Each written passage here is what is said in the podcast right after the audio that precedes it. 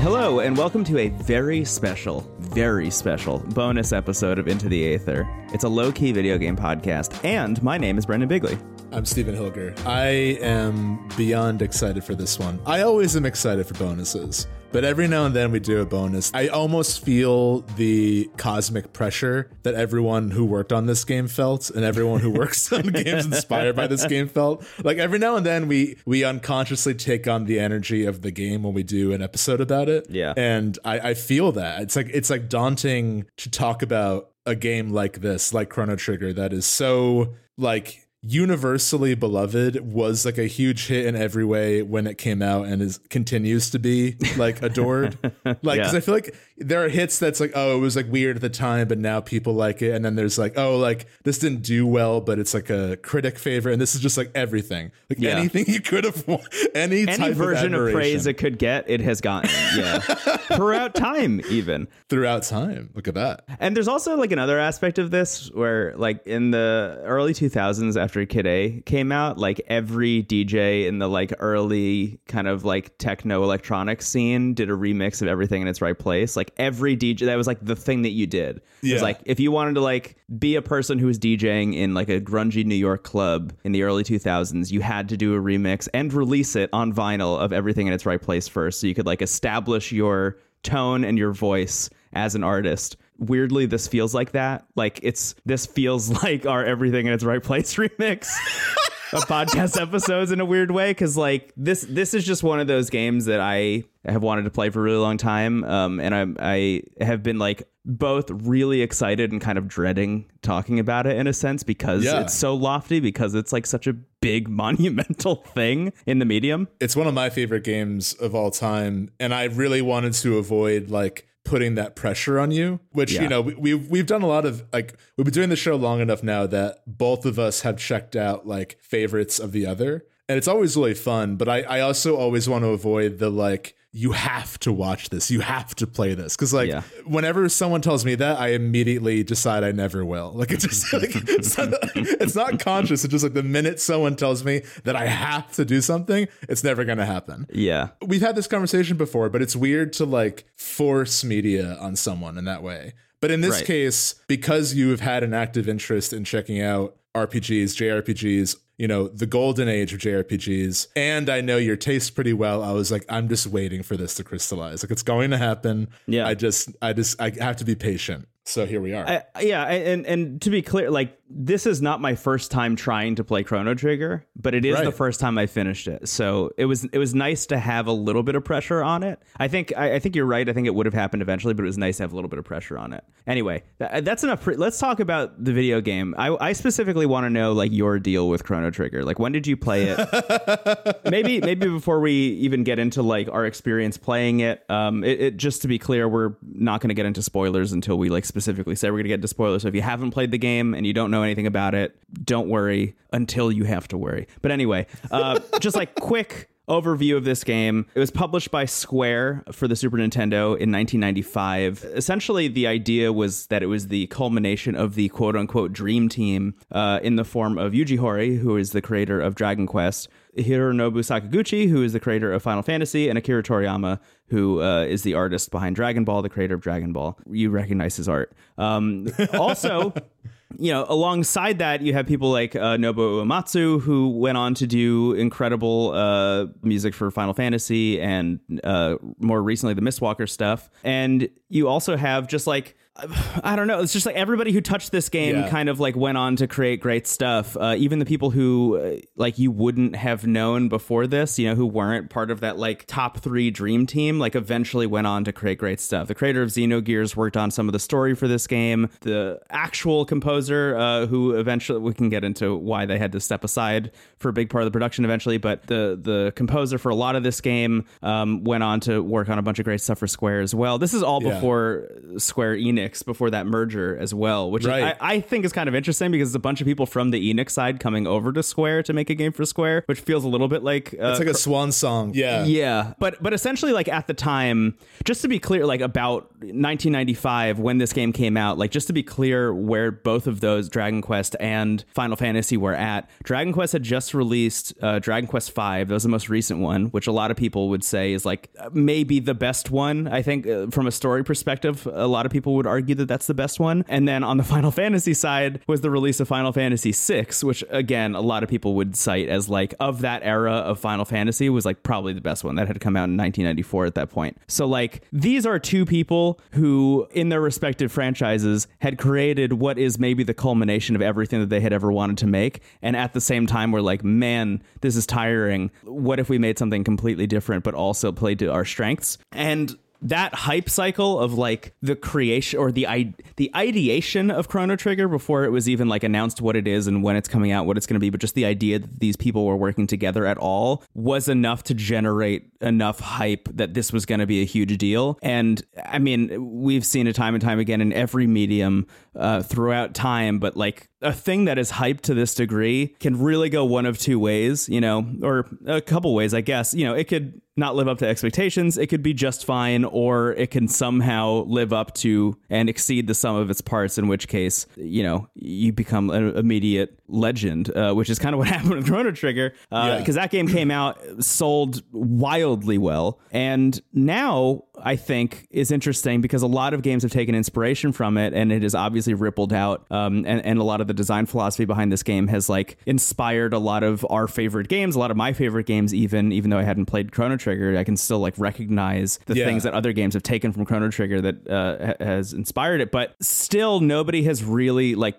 lived up to or tried to even like live up to the quality and ideation of Chrono Trigger. Like it was this kind of, as you said, swan song of ideas, and everybody just kind of took bits and pieces from it, but nobody's really tried to like do it again. And I think it's also I'm, I'm glad we're taking a moment to kind of talk about like when this game came out because in terms of recognizing its influence, there are small things this game does that like playing it now in a modern setting in the present timeline if you will, certain elements have become staples, but it's like this largely was the first game to do a lot of things like having a little bit more agency over the plot with decisions and multiple endings. Uh, even just the aspect of it becoming like a little bit open worlds, like FF6 and Chrono Trigger were really the first big RPGs to like kind of deviate from like a, a sort of linear path. Like both games are largely linear up until a certain point and then open up. And the way that Chrono Trigger opens up and the like thrill you get from being able to go anywhere and you know with I won't say too much more on that because I feel like it is a spoiler in some ways but like the feeling of exploration I think was really unparalleled before that game so like Yeah. Even just that idea of like the design of the world map and the progression of exploration tools I think is profoundly influential even if a game doesn't realize it like Absolutely. that baton has been passed so many times that like it all goes back to Chrono Trigger in some way. Mm-hmm. I also think when you're talking about the Dream Team, it really does. And again, like I don't know the production history like 100%, but I, I have looked into like who had what role, and it feels like not only do you have this group of incredibly talented people, both veterans of the craft and newcomers like Yasunori Mitsuda, who's the composer for most of the game. Yeah. Um, who I think his story was he really wanted to like kind of break out and like take on more creative responsibility. And I believe he reached out to Sakaguchi and was like, either let me compose or I quit. Like that's that's the ultimatum here. Yes, that's exactly what happened. So anyway, you have just like, you know, the amazing art of Akira Toriyama, the incredible score by both composers. Uh, Sakaguchi, I think largely uh, his contribution was like the battle system. So you kind of have like this sort of cinematic flair of the Final Fantasy battle system. Yuji Horii, I believe, like largely like outlined the story. And then you have uh, Masato Kato, who I believe was also like a relative newcomer, had kind of worked in the background on, on a lot of games prior and like Yeah. has had a hand in almost every big RPG and went on to being like essentially the lead creative in Chrono Cross, the sequel. It feels like you have this sort of fable bedtime story foundation of Yuji Horii like overall idea. Mm-hmm. But then Masato Kato and the other writers are able to fill in like the blanks of that outline in a way that like kind of fleshes it out a little bit more and gives it like a surprising level of nuance and like you know I, I think for me one of the pitches I have for this game is like it feels like it has the creative bravery of a child like of like an eight year old in their doodle book. Like this is frog this is robo. Like it has that kind of like yeah. just critiqueless tenacity, but it's backed up by like solid ass craft. Like it's like we're yeah. gonna go for these very bright and colorful ideas that you might scoff at, but we're gonna make it work because we're just so good at what we do. Mm-hmm. It's really it's really still remarkable. Yeah, and and I think that's one of the interesting things about Chrono Trigger, or at least like talking about it now is I feel like in a lot of instances when you talk about games like this of this era, there can be a tendency to spend a lot of time comparing it to, you know, other games that came out around the time and I think that's a worthwhile thing to do, but uh, there's almost maybe a more holistic view you should take on things like this, right? Like if you're playing this game in 2022, like I did, for example, you, you can't spend the whole time saying like, "Wow, for its time, this was pretty cool." Like I that to ignore the context of yourself and your place in time while playing the thing, I think is to kind of turn your back on your own experience in a sense. You know, you need to look at the thing holistically. So you can recognize like, oh yeah, compared to the other games that came out in 1995, obviously this is very good, but comparing it to the games of 2022, comparing it to other games that you've played is an equally worthwhile thing to do, and I think an equally worthwhile lens to look at this game through. Absolutely, yeah. And I I think one of the shocking things about Chrono Trigger, for me at least, is that viewed through both lenses, it's like a masterwork. I mean, it's like it's an unbelievable experience. And I, I, think it's just as interesting today as it was then. I think it's possible that it was more interesting then because it was so new and so many of the ideas were so fresh. Of course. And we're now playing it in a landscape where so many things have been inspired by it. But even, you know, held on its own, under its own merit, stacked up against the things that it has inspired, it is still better than most of them, which is like a shocking thing, I think. It's yeah. a shocking thing to experience because that, trust me, I mean, we play a lot of video games for this show, and I've gone back and I've been playing a lot of games from, I don't know, the past, as long as video games have existed for this show as well. And that experience of playing something from the era of the 90s, let's say, and thinking like this is as good as, if not better than most of the things I'm playing now. That does not happen very frequently on this show. Even something as like there are games as recent as like 2010 where you could say like, oh, this was a really good foundation set, but it's gotten better since or whatever. Yes. Yeah. Like it's it's I think it largely depends on, you know, the the goal of the game. And I think that like this sort of era of games, like the Super Nintendo era in general, I think has aged very well, at least visually, because mm-hmm. like we talked about this a lot on the Game Boy Advance episode we did, but like that specific console had like the perfect set of limitations that like had more power so they could visually express ideas to a much greater degree than on the NES, but it was still limited enough that you had to be creative. Mm-hmm. So what you get is like a really, really cool art style that people still try to emulate. But I, I'm so glad you had that experience with this game. And I have to agree. I mean, I I was kind of prepared. Like I hadn't played it to completion in a while. I, I think the last time I played Chrono Trigger was like at the very beginning of this podcast because it was just something that I would go back to. Mm. Mm. And I hadn't really touched it since. So like going like I was prepared to sort of feel the like I, I, I was confident enough in the game that I knew I was still gonna love it, but I was prepared to have a conversation with you that was kind of like it's still really cool, but X, Y, and Z. Yeah. It's not 1995 anymore. And it's like it's shocking that we're both like, you know, in the cult of Chrono Trigger. Just like, no, this is it. Like this is still decades later, one of the best games to play. Um, yeah. I yeah, I mean, look, if you're listening to this and you're curious from my perspective, somebody who hasn't played it and is playing it now for the first time, like I I personally, and maybe it's the things I've played before this or whatever, but I feel like at this point in my life, Chrono Trigger is definitely like one of the best games of all time. Like it, it, people have said that my whole life, and that's why I've always been so interested in checking it out. And every single time I bounced off of it and thought like, I, I think it's just not for me. And as we've talked about on the show uh, in regular episodes multiple times, like I'm kind of on this like crash course in RPGs and JRPGs, and I have been for the past couple of years. So I have enough context of the genre to at least like understand how to play it, but there's a very big difference from understanding the context and enjoying the thing. And there was a certain point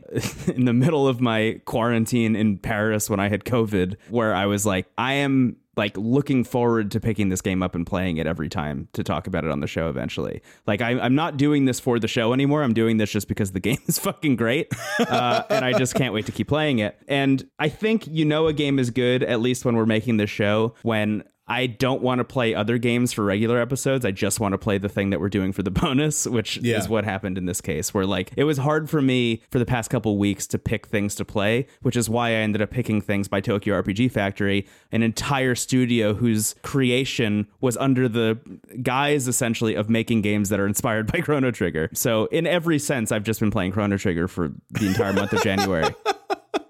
welcome to my life. I hope you enjoyed it here.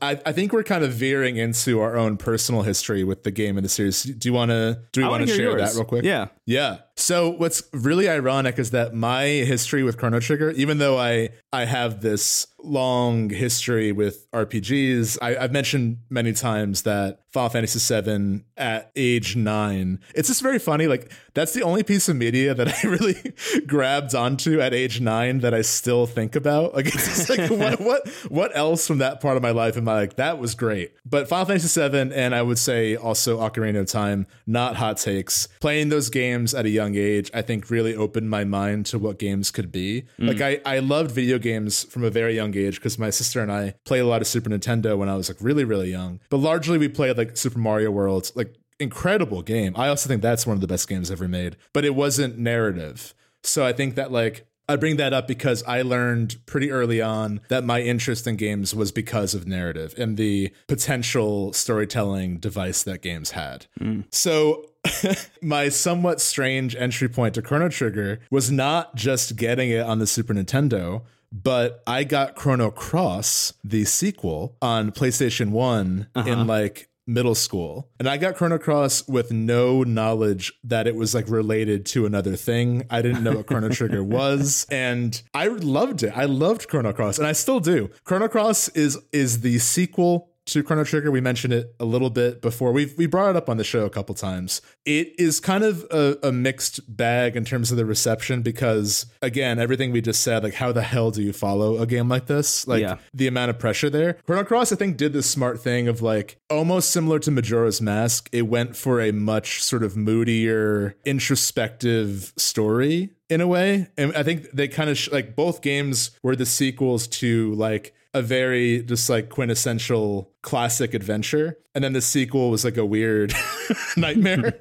Um but Chrono Cross largely was its own story. I do think it has some difficulty when, like, every now and then it decides it wants to be a sequel and it kind of stumbles there without mm. saying too much. But largely, that game is is kind of pursuing its own narrative with with a lot of new characters, and they're much more related on like an indirect way than like a here's what happened next way. Yeah. And I think a lot of people just wanted more of what they loved about Triggers. So there was def like it did well. Like Chrono Cross still like if you judge Chrono Cross as its own game, it's not only good, it's great. Like it's a great RPG, but it was the sequel to Chrono Trigger. so yeah. like I've I've seen a lot of discourse from people who at the time really didn't like Chrono Cross. I think you liked it a lot as a kid, but from what I've seen, the, it was very it was not super well received by a lot of people. It seems it was like. it was a hot for that reason. to like it. Yeah, yes. exactly. Um, um, and and in the years since, people have started to warm up to it. Up until now, where there have been a lot of rumors of a potential remake coming out this year, which is fascinating, by the way, to remake Chrono Cross and not Trigger. I think that that's wild, and I'm excited to hear why if they ever announce it and have to explain themselves in an interview. But I think with that potentially on the horizon, a lot of people are like, actually, that game was good. You know, people have now summoned the bravery to speak the truth out into the world. I haven't played it, just to be clear.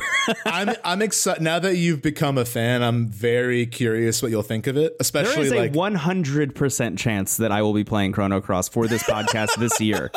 Remake if or nothing not. else, if nothing else, the music is fantastic. Yasunori Mitsuda composes yes. Chrono Cross, and it's like one of the best soundtracks of all time. But we will talk about Chrono Cross more. It's it's people said this in the Discord. It's one of the most into the Aether games that could exist. Yeah. I don't want to set myself up, but I'm gonna like it more than Chrono Trigger somehow, and I I just I feel that in my heart. That's like exactly the kind of shit that I pull on this thing. What I'll say again, I don't want to spoil Chrono Cross in, in hour one of this Chrono Trigger bonus, but what I will say is that I feel like Chrono Trigger. We said no spoilers for Chrono Trigger. We didn't say anything about spoilers Gotcha. for Chrono Cross uh, or Radical Dreamers. Right. Uh, wow, you've done your homework. Uh, one of the things I could say about Chrono Trigger is that you say this phrase a lot, and I, and I and I like it as a compliment to a piece of media. It's comfortable with metaphor. It's comfortable with like not answering all the questions.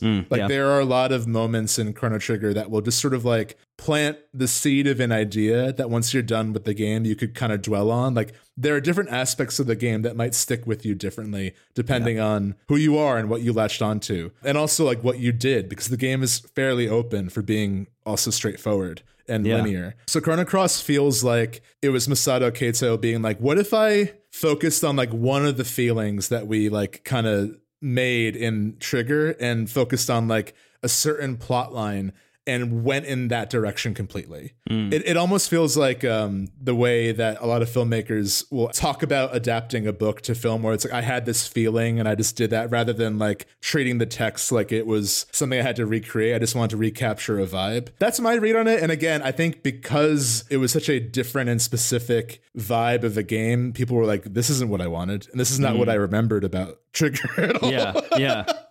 So anyway, back to me. I played Cross first, and then in high school, in high school, I got the PS1 port. I'm hearing the audience scream no as I say that. I played Cross first, and then I got the PS1 port of Chrono Trigger, which is infamous for being the definitive worst way to play it. Mm-hmm. So that came out at a time when Square was like porting a lot of the older Final Fantasies to PlayStation 1. So there was like one disc that was like Final Fantasy 4 and 5. That was actually where I played 4 for the first time. And it was actually a decent port of 4. Um so that was good. And then there was 6 and Chrono Trigger, which is like the dream, right?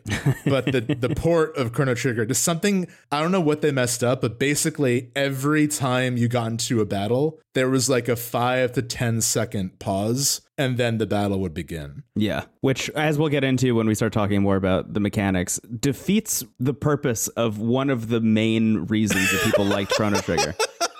Right. Uh, so I played, and I actually got pretty far on the PlayStation 1 port because I had no context for what it was. Yeah. And I, I remember initially feeling like, because eventually I learned that there was this other game and that people liked it more than Chrono Cross. And I was like, huh, I thought Chrono Cross was pretty cool. All right. uh, and then I played the PS1 port of Chrono Trigger and like kind of struggled with it too. Because one, it was a bad port that I didn't even realize. And two, I, I, it was so different from what I had known from Cross. I almost had the inverse where I'm like, this is so radically different that I don't know if I actually like connect with this as much. And I don't think it it wasn't until college I, I had a Mac in that time and I had a Super Nintendo emulator and I played Chrono Trigger on my MacBook and realized that my beloved Chrono Cross was was less than Yeah. this Yeah. work of art. And then I think I I picked up shortly after that the DS version and that's been the one that I go back to and play and it has become one of my favorite games of all time. So that's Yeah. my story. Wow. Yeah, that's um. I love I love that you started the PlayStation version. yeah. It's it's worth mentioning, uh, just as we talk about this. This game is available on a, in a lot of places. It is not available on the Nintendo Switch, unfortunately, which is which sad. is a crime. yeah. I, I hope that they add it eventually. Um, but yeah, especially if they're remaking Cross or whatever they're doing with Cross, it would make sense to release Trigger in some way. Especially considering, uh, not to keep speculating on things, but like SquareSoft is in the middle of releasing all the Final Fantasy games, like doing these pixel remasters and releasing them on all these platforms and probably the Switch this year. Just like do it with Chrono Trigger, please. Anyway, Chrono Trigger is available. Uh, it was uh, originally available on the Super Nintendo and then the PlayStation 1, as you mentioned. Uh, the Nintendo DS uh, is, a lot of people would say, is the best version to play, but it is also available on iOS and Android. It's available on Steam as well. The Steam version, I think a lot of people didn't like for a while and has since been fixed. Whether that's through Square Enix or through like modders, I'm not really sure, but from what I've heard, it's gotten better since it was released uh, in some way, shape, or form. So if that's your preferred method of playing, then you can go do that. I think it is widescreen, which is pretty cool. Um, Yeah. I, I have to imagine that that's interesting. But that having been said, uh, I, I played the DS version for this one, and I think it's great. I really enjoyed it. But uh, the the first time I tried playing this game was, as I mentioned in last week's episode, I was like trying to kind of go through all the games that I had missed because I had only had a Sega Genesis until the PS2 came out. So I missed just like whole swaths of game. I didn't play any Nintendo stuff. I missed like just so much. And I remember Chrono Trigger being one of the games that I wanted to play because like you go on Google at, even in like the mid 2000s to late 2000s early 2010s you go on Google and you type in what are the best Super Nintendo games and Chrono Trigger is usually in the top 3 sometimes number 1 so I was like well I should probably play that one with really no context for like why it's good or anything about it really. Uh, and I would always get a little bit of a ways in uh, without saying too much. I would get to the future, the time you go to the future, uh, and then I would always bounce and then move on to something else. And I have tried playing this game many, many times, and this is not the first time I've tried playing it for this podcast. I got the iOS version like two years ago and tried playing it for the show because I thought that it would be a good idea and it would be a fun episode to have to surprise you, as I frequently do with games that you love, saying like, "Hey, I beat Chrono Trigger. You didn't even know I was playing it, but I've been doing it in the background this whole time." Then I pass out. Yeah. Yeah. Um, this is a Chrono Trigger episode, whether you want it or not, Steven. But uh, I couldn't do it. I just like I kept trying to play it, and I could never really figure out why it wasn't working for me. But you know, eventually, I think it just got to the point where it was like, I just got to do it. I just have to push through that part that I always bail on, and you know, see what's on the other side of it. And maybe this part is just like weaker than the others, or something, or, or maybe it's not clicking with me, or I don't really know. And now, now on the other side of that, I'm like, man, I do think that that is actually just the one part of the game I don't think is like as great as everything else. Yeah, I Um, agree. I know exactly where you yeah. got, and I agree. Yeah. Totally. Um, and and I think for most people, if you uh, get to that point and you're like, man, this is kind of rough, just follow a guide until you're done with that part, and then you'll have fun for the rest of the time.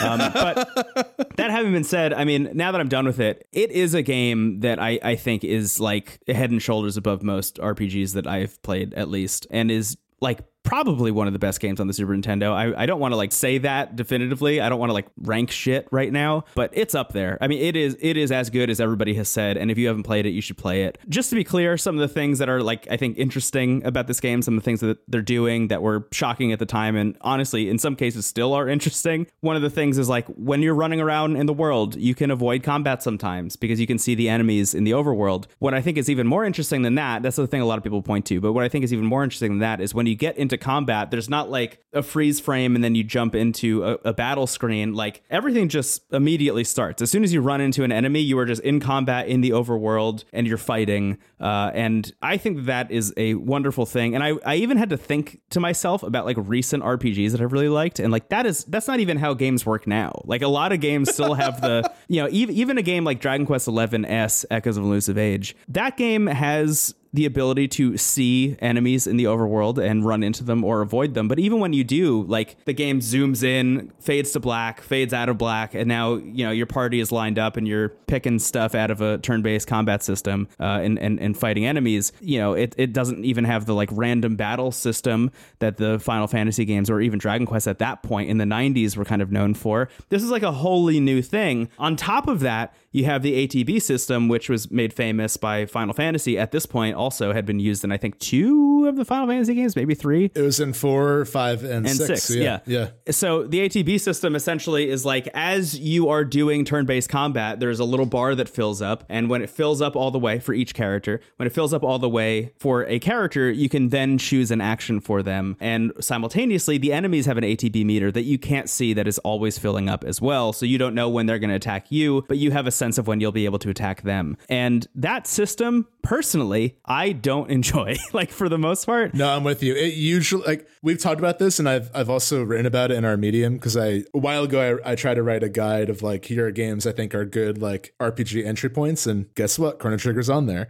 But I feel mm-hmm. like this is like one of the few examples where ATB is what they want it to be. Because ATB was born out of a time where RPGs were trying to move towards real time combat. Yeah. And ATB is like the awkward Charmeleon phase of that Yes. growth. Yes. But like the way that Chrono Trigger implements it, I think combining ATB with the fast paced battles of that game with the seamless transition between the world map and combat, it really does come close to like what the feeling FF7 Remake gives you, where it's like you are navigating a place in real time, but you're still waiting for those bars to, to build up in order to do the moves that you want. Yes. They've just sort of filled in the waiting space with more kind of uh, passive action, like rolling or blocking or whatever. Right. I would say too, Tales of Arise. I mean, that's much more actiony, but like I feel like Chrono Trigger is like dreaming of playing like one of those two games, you know? yeah. And it, it feels like it's not far off, even though it's, you know, a different system. Yeah. So uh, generally speaking, whenever I've experienced the ATB system in other games, for example, like Final Fantasy VIII is is a Final Fantasy game that I will not play more than an hour of, unfortunately. I, I okay.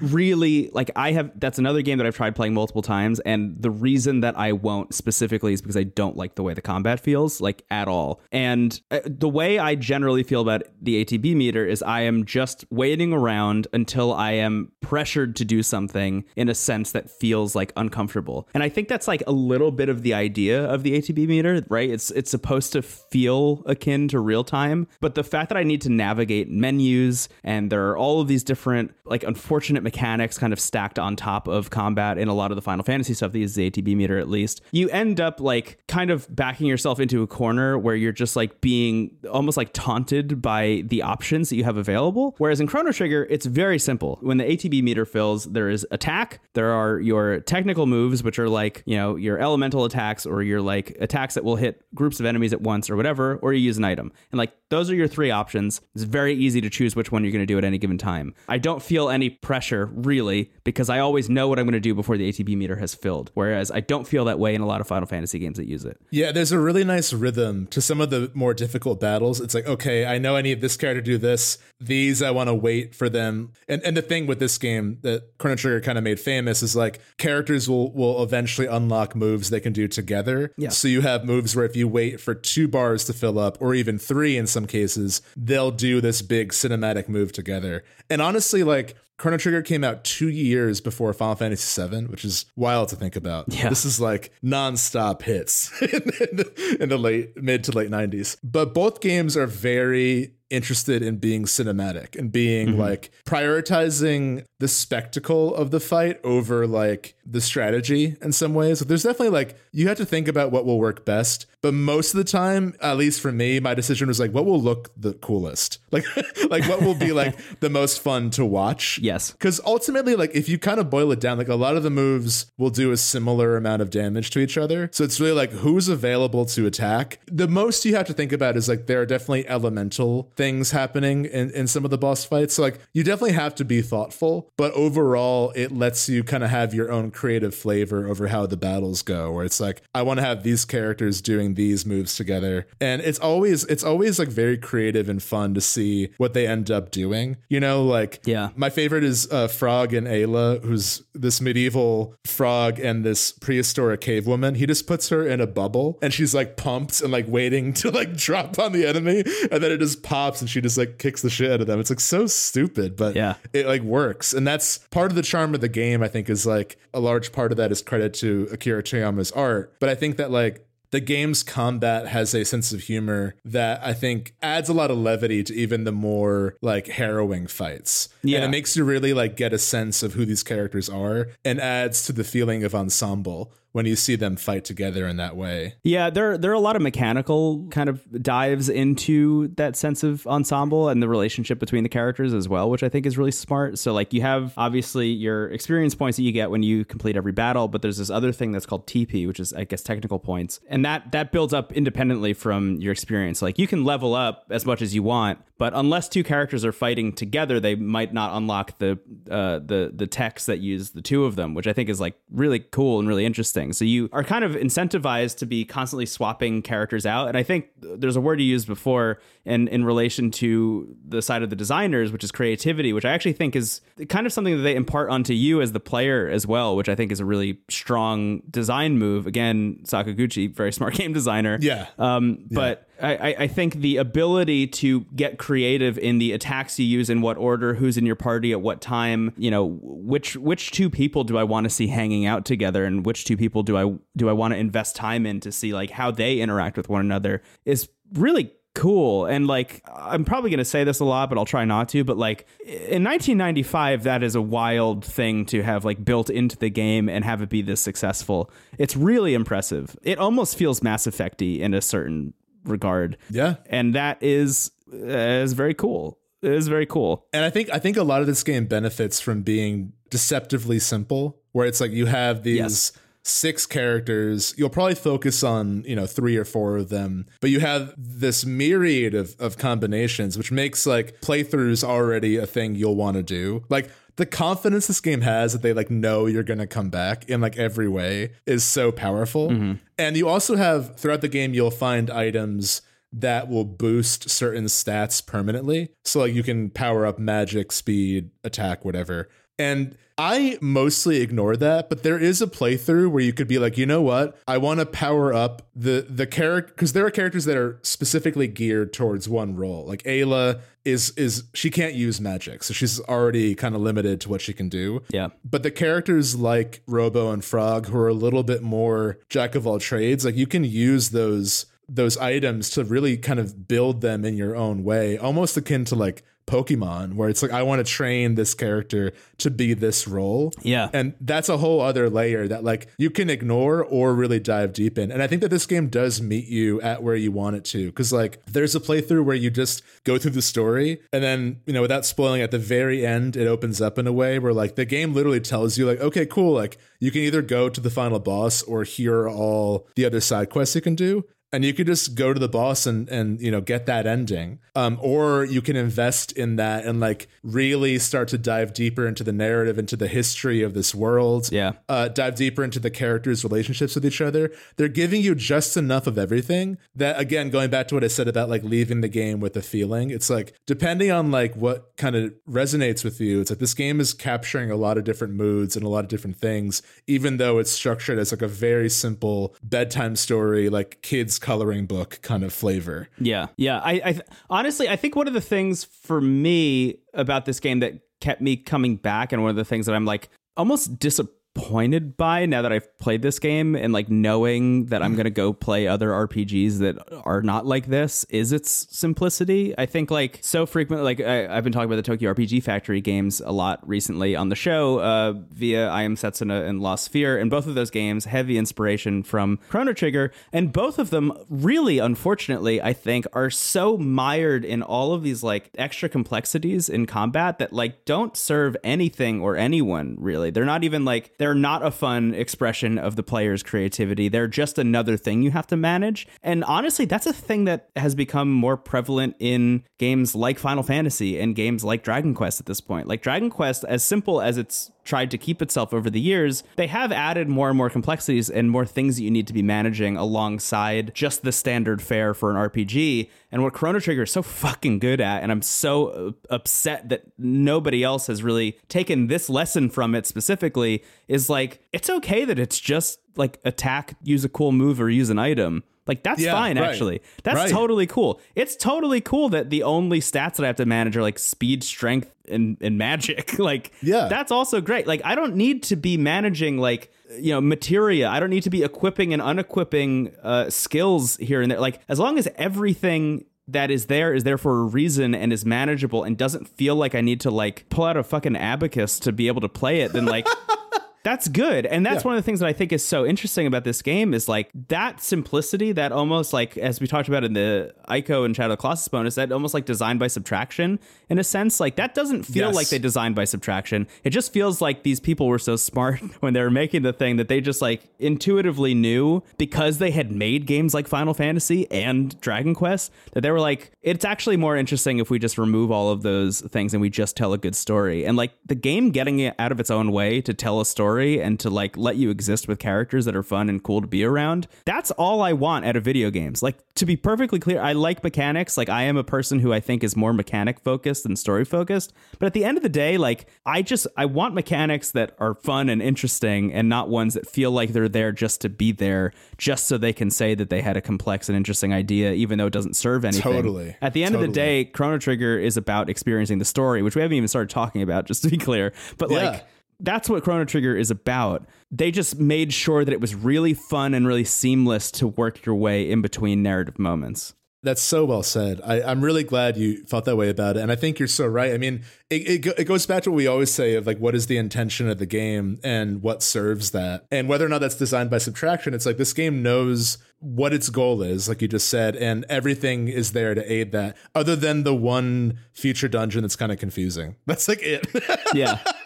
um but i think i mean like you know it's like i think to uh to to explore other games like you know a game like Shin Megami Tensei which is almost the opposite or that series where it's like a lot of those games are all about the sort of complex systems at work and sort of like the player's mastery over them over time. Like that's great. And and I think the best games in that series are the ones that just let you do that and don't even worry about story. Yeah. so like I think that like I really want to like focus on like what it, what experience is this game trying to provide and and what's there that's providing it. But I think you're right. Like especially with RPGs, there's so much pressure to kind of be everything. A lot of RPGs suffer from sort of like last act. We've got to make the narrative and the mechanics larger than life, and like you don't need to do that. I think like so many games would benefit from just focusing on what was working initially.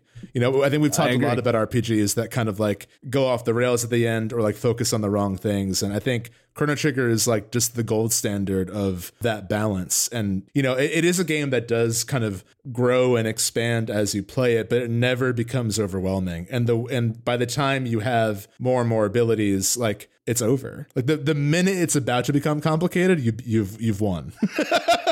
Yeah, which is much. kind of amazing. Yeah. it's honestly one of the reasons I have so much respect for the Tokyo RPG Factory stuff because they're so blatantly like, yeah, Chrono Trigger worked and everybody likes it, so we're just going to tell a different story with that framework. And as I've already mentioned, they kind of lost their way a little bit by adding a little bit too much complexity to the combat, but at the end of the day, I mean like those games do play a lot like Chrono Trigger just with a completely different story involved. You know, new characters, new world, new things to do, but you know, they're just kind of harkening back to what Chrono Trigger did really well in that simplicity. And I I appreciate that because I feel like so frequently I will go into a new RPG and sit down and, you know, spend so much time through tutorialization and text boxes and and uh, like menus and stuff trying to learn like the cool new twists that they've added to combat this time. It's like I I very infrequently need that. Very infrequently do I feel like now that I've learned X system, I'm enjoying the game more. um, you know, and, and that's Yeah. kind of how I feel about like Persona and Shin Megami Tensei, for example, which are games that I feel like I should really like, but they're just so complex that I like completely detached from what's going on narratively because I spend Sure. so much time thinking about what's going on mechanically. And I think you're right that SMT kind of like almost gets the balance right by being so not focused on story at any point that like they just want you to play around in Excel for a while, but like that's not that's definitely not for everybody, you know. Course, and and I think course. what like kind of is for everybody is just like hearing a nice story before you go to bed. Yeah, absolutely. I mean, th- this this story is accessible for most ages. I would say. I- I, think that like some of it gets a little bit heavy, but I think like it definitely has a welcoming tone and appearance. But like it will just sort of lightly touch on ideas that are very big and very heavy. And Yeah. like I think what I love about this game is that again, it doesn't spell everything out. It doesn't. It isn't like oh, so that's who God is. It's like mm-hmm. no, we can just like we can just leave you with a cool question and move on because like these characters don't know everything. You know, they're not going to find out everything. They're just going to do their mission. Yeah, yeah, And I think you're right, weirdly, to compare it to Mass Effect because it does have that that sort of ensemble focus, even though it's not like as in depth. Yeah. Although what I would give for like a cinematic one on one with Robo and at the end of time, that would be that yeah. would be my dream. There, there is a sequence in this game that I would consider to be like the Citadel sequence of Chrono Trigger. oh, I'm excited to hear what that is. Uh, you already know what it is, but it, we'll we'll get to it later. Um, but anyway, I mean, I don't even know what else to say about this game. Uh, for those of you who haven't played it yet, uh, you know, spoilers aside, I guess it's probably just worth mentioning. You're a guy named Chrono. You're traveling through time with a bunch of people to save a calamity or to save the world from a calamity. And I feel like that's like probably it. And it's actually good that story is that simple. It, I, I, think uh, we can dive in a little bit deeper. What I think is interesting is you have the kind of Yuji Horii Dragon Quest brilliance of like the game is broken up into chapters and what's really wonderful about this game again i mean it's not a spoiler to say you're traveling through time and you're going to different time periods but those time periods all kind of play like episodes of a tv show. And as yeah. you continue to revisit those time periods throughout the game you know oh, okay you'll go to the prehistoric era you'll go to the future you'll go to the middle ages whatever. As you continue to like revisit those places and see what's changed or whatever each of those experiences is going to play like another episode of a tv show. And it makes the game really bite-sized and and really playable in the way that I have experienced Dragon Quest. It's one of the reasons I love Dragon Quest so much is because like I can sit down and play it for half an hour, feel like I've accomplished something, and then go to sleep and then play it again the next day. Chrono Trigger is that, but instead of a 180 hour story, it is instead like a 20 to 25 hour story. Yeah, it, it does more in that time than most games do in like 50, you know? And I think like, I think this game could have been longer and probably could have pulled it off but I think it, there's so much power in just like ending it right where it does. You know, it doesn't overstay its welcome, and it also invites you to return to it because there's so many. Even if you get the same ending, which you know, more on that later. But even if you get the same ending, you might play with different characters. You might like notice different things. There's so much going on. Like even outside of the main plot, there are so many like there's a lot of attention to just the townspeople of various areas, and there are like characters there that like if you're paying attention you'll notice like oh wait in in the middle ages in that area there's something going on that's like kind of related yeah. you know? And and that's that's really cool. Like i love how interwoven everything is. Like obviously it's connected because it's time travel but they've really had fun with the concept. I think the game does a good job being like okay it's back to the future rules and here we go. Like yes. they establish very quickly what their rules are, and they're playing kind of fast and loose with it. But you don't really. I'm not one who like likes to poke holes in things. I think they do a pretty good job overall, like keeping it pretty simple. It it almost always feels like you're going to a different place than like mm-hmm. a different time, if that makes sense. Like you said, each era is its own episode, and each era is like so distinct and so cool.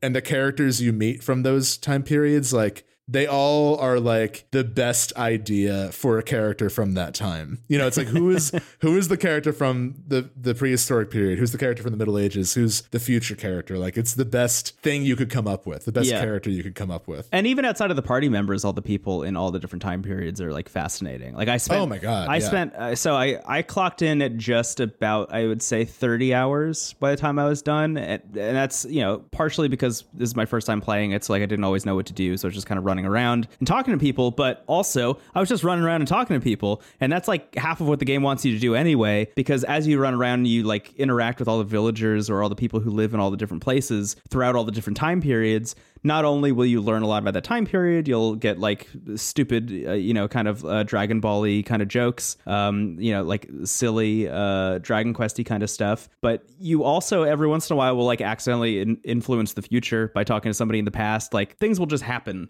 as you continue to play. And I don't want to say too much more than that until we get to spoilers because I think there's a there's a magic trick that this game pulls that everybody always talks about that is like one of the best game design moments I think like maybe of all time. And specifically I would say the first three eras that you visit, which I would just wrap up and say like the first like three episodes of the Chrono Trigger TV show, in a sense, present what is like maybe the most interesting, like inciting event, first piece of an act of a video game like ever. Like I think they do some wildly interesting stuff. It feels like a masterclass in game design what they do with the story and with the mechanics in the beginning of the game. Um, and I kind of can't wait to talk about that. And I feel like people who've played the game already know what I'm talking about, probably. But it is shocking what they're able to pull off pretty early on in this game, and then to manage to like make good on the promises in that early bit for the next, you know, potentially 27 hours is uh, pretty wild. But again, just to be clear, I took a lot longer than I think most people normally take when they play through this game. But that's usually yeah. that's usually my mo. If you've listened to the show for long enough, you know that I always take way longer to play these games because I just am like, oh, let me just hang out over here. Let me just look at these waves for a little while. Let me listen to this music. I, I had a similar time. I think I was closer to 25 hours, but I also did everything. I did pretty much every available side quest. So like if you just mainline this game, it's like less than 20 easily.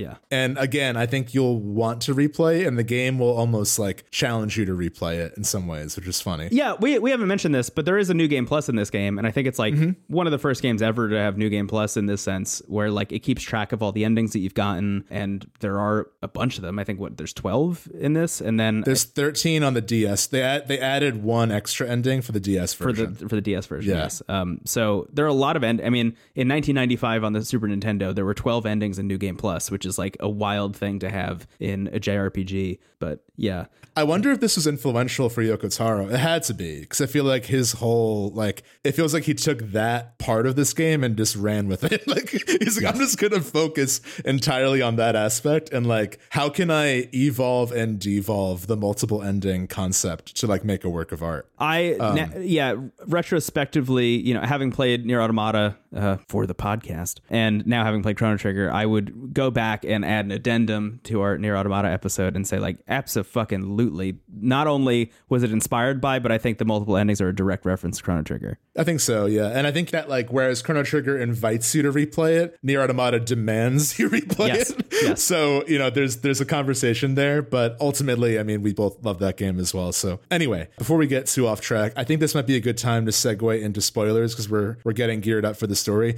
But we got a bunch of really great listener questions that we're going to tackle mostly at the end of the episode. But there were a couple that I think relate to what we've been talking about now. Do you want to bring any up before we I move do, on yeah, to spoilers? yeah. We we got two that are kind of uh, in the same vein. I think it's maybe worth like going a little bit more in depth into why this is. Um, but this is uh, from Peppermint Pier, and then there's another one from uh, Press Start Pod, both on Twitter.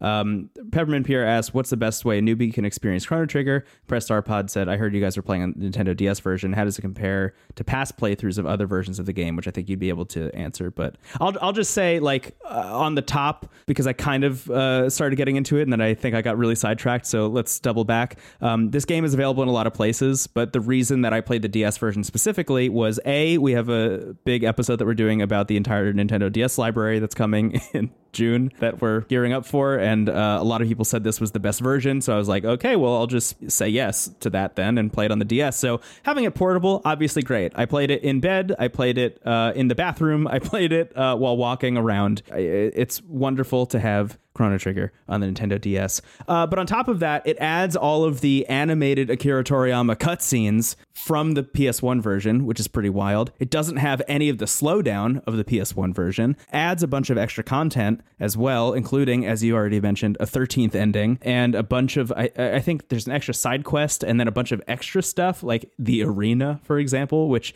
is Yeah. not at all what I thought they meant when they said the arena, just to be clear. We can get into that later if we want, but it just seems like it's the most feature rich version and it's portable. So, like, Yeah. ev- everything that you could possibly want about it. I would say, like, in terms of the best version, I mean, obviously not PlayStation. So the DS version is almost entirely the same game. And the extra stuff is like really optional. Like, it doesn't get in the way of the core experience at all. So it's just sort of there if you want it, which is great. Yeah. The one big difference is that they had different localization teams. So the Yes. localization of the DS version is much closer to the original Japanese script, and the localization of the Super Nintendo version took more creative liberties. I've read a lot of conversations about this, and I think that there's no right answer over like which is better because I think it boils down to like which one you experienced first and which one you like know, especially because there's no voice acting. Like that is the story for you. So if you grew up with the Super Nintendo one, you're going to prefer that one. The big thing is like Frog, for example, in the Super Nintendo one, he always speaks in like these and thous in like a very kind of flowery Shakespearean accent. And like Yeah. it's a fun detail, but it does kind of make his character goofier than I think he should be. In the hmm. DS version, he feels much more grounded. And I've seen the DS localization being criticized for like not being creative enough, like being too kind of by the script, which I think that's a that's a big conversation. I think that like localizing anything is a really fascinating process to me. I don't really know anything about what that process looks like, but I, I think that there's a lot of uh, debate over like how do you translate this not only just like word for word, but like how do you translate the meaning of this?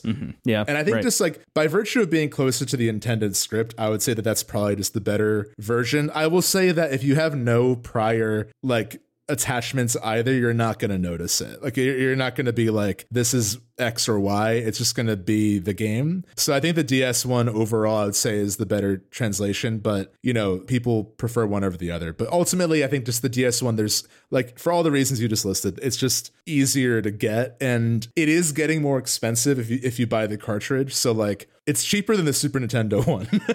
right. But uh, it seems like if you want to get on DS, like this is probably the last year you can realistically get it for like a decent price. so definitely jump on that. Otherwise, there are other options, obviously. Yeah. So that, that's what I was going to say. So, like a lot of the comparison generally, if you were to Google this online, which I did when we were first talking about doing this, is like, okay, well, definitely don't play the PS1 version, which, you know, in, in all universes is the worst version to play, clearly, apparently to most people. Um, so it really comes down to the Super Nintendo or the uh, DS version. Honestly, like you can't discount the iOS and Steam versions as well. I, th- I think that those two versions like must be in the conversation because there is no more convenient way to play this game than on your phone that you already have in your pocket. And like every phone can run this game if you have iOS or Android, it's on both. And the version is pretty good. The only like big thing is the thing that most people don't like, which is um, that the UI is more like touch based, which means that the fonts are not like pixel fonts. Instead, they are like Arial and Helvetica, depending on you know what phone you're using. And that clash between UI and game, I think, can throw some people off in a lot of instances. But also, if it's like the way you play games, then obviously that's the way you should play it. But also, having it in your pocket at all times is great. And the DS version is fucking expensive, and the one on iOS is like eight dollars. So like, Yeah. Right. Just- it's a great point. just get that. It's great. I the furthest I've ever gotten in Chrono Trigger before this was on the iOS version uh, because it was in my pocket and it meant that I could play it at all times. Like whenever I was commuting to and from work and stuff, I would play it on the train. So like that's great. It's great that that's available and that's playable. I I, I don't think you should listen to the hordes of people online who are like, don't play this because the font is Helvetica. Like that's not a reason to not experience an incredible story and one of the best games of all time. And I don't think the font is the reason that it's held up on a pedestal. I think it helps, but it's not the reason, you know? Not to not to unconsciously pressure you into spending seventy dollars, but another cool thing about the DS version is that uh, you can play it like you can select if you want to play in DS mode Yes, or in I the original this. mode. And the DS mode like basically puts all the menus and the commands on the lower screen, and it really it's really nice because it unclutters the action. So you get like a really clear view of what's happening, and you can do all your stratagems on the lower screen. Mm-hmm. It's wonderful. Or you can switch to the Super Nintendo version, which is the opposite of that, which essentially turns it into exactly what you would see in the Super Nintendo or iOS version, where all of your commands and all of that stuff is happening on the top screen, which I actually did find myself switching back and forth every once in a while, which I was kind of surprised by. There would be some areas where I'd be running around and I would jump into the Super Nintendo version instead, which is kind of fun. I, I thought that was cool. Um, and then, of course, there's the Steam version, which is available and probably moddable. And uh, I'm sure because it's moddable, you can swap back and forth between Frog's original translation and the new one, and et cetera, et cetera. That is maybe you know a way to play it. If you're a person who likes to sit down at their computer and play video games, like you could also do that. But generally speaking, to end this entire long thing about different versions, we played the DS version. It was fucking sick. Yeah, it's really good. It's really Uh, good. Yeah. So that's it. That's it, baby. Um, That's it, baby. Yeah. Before we started recording, Brendan went, "Yeah, yeah, it's good." But have you played like this?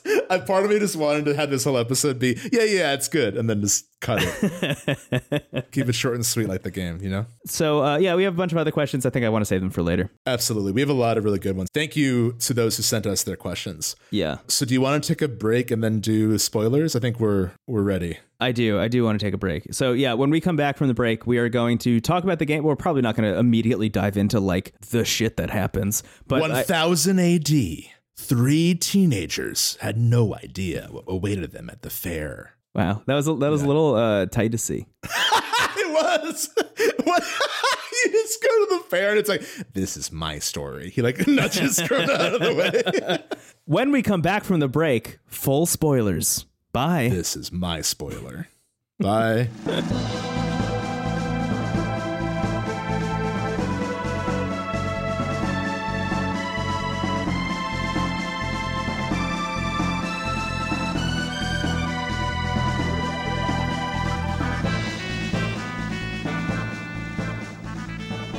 And we're back, dear listener and dear Brendan.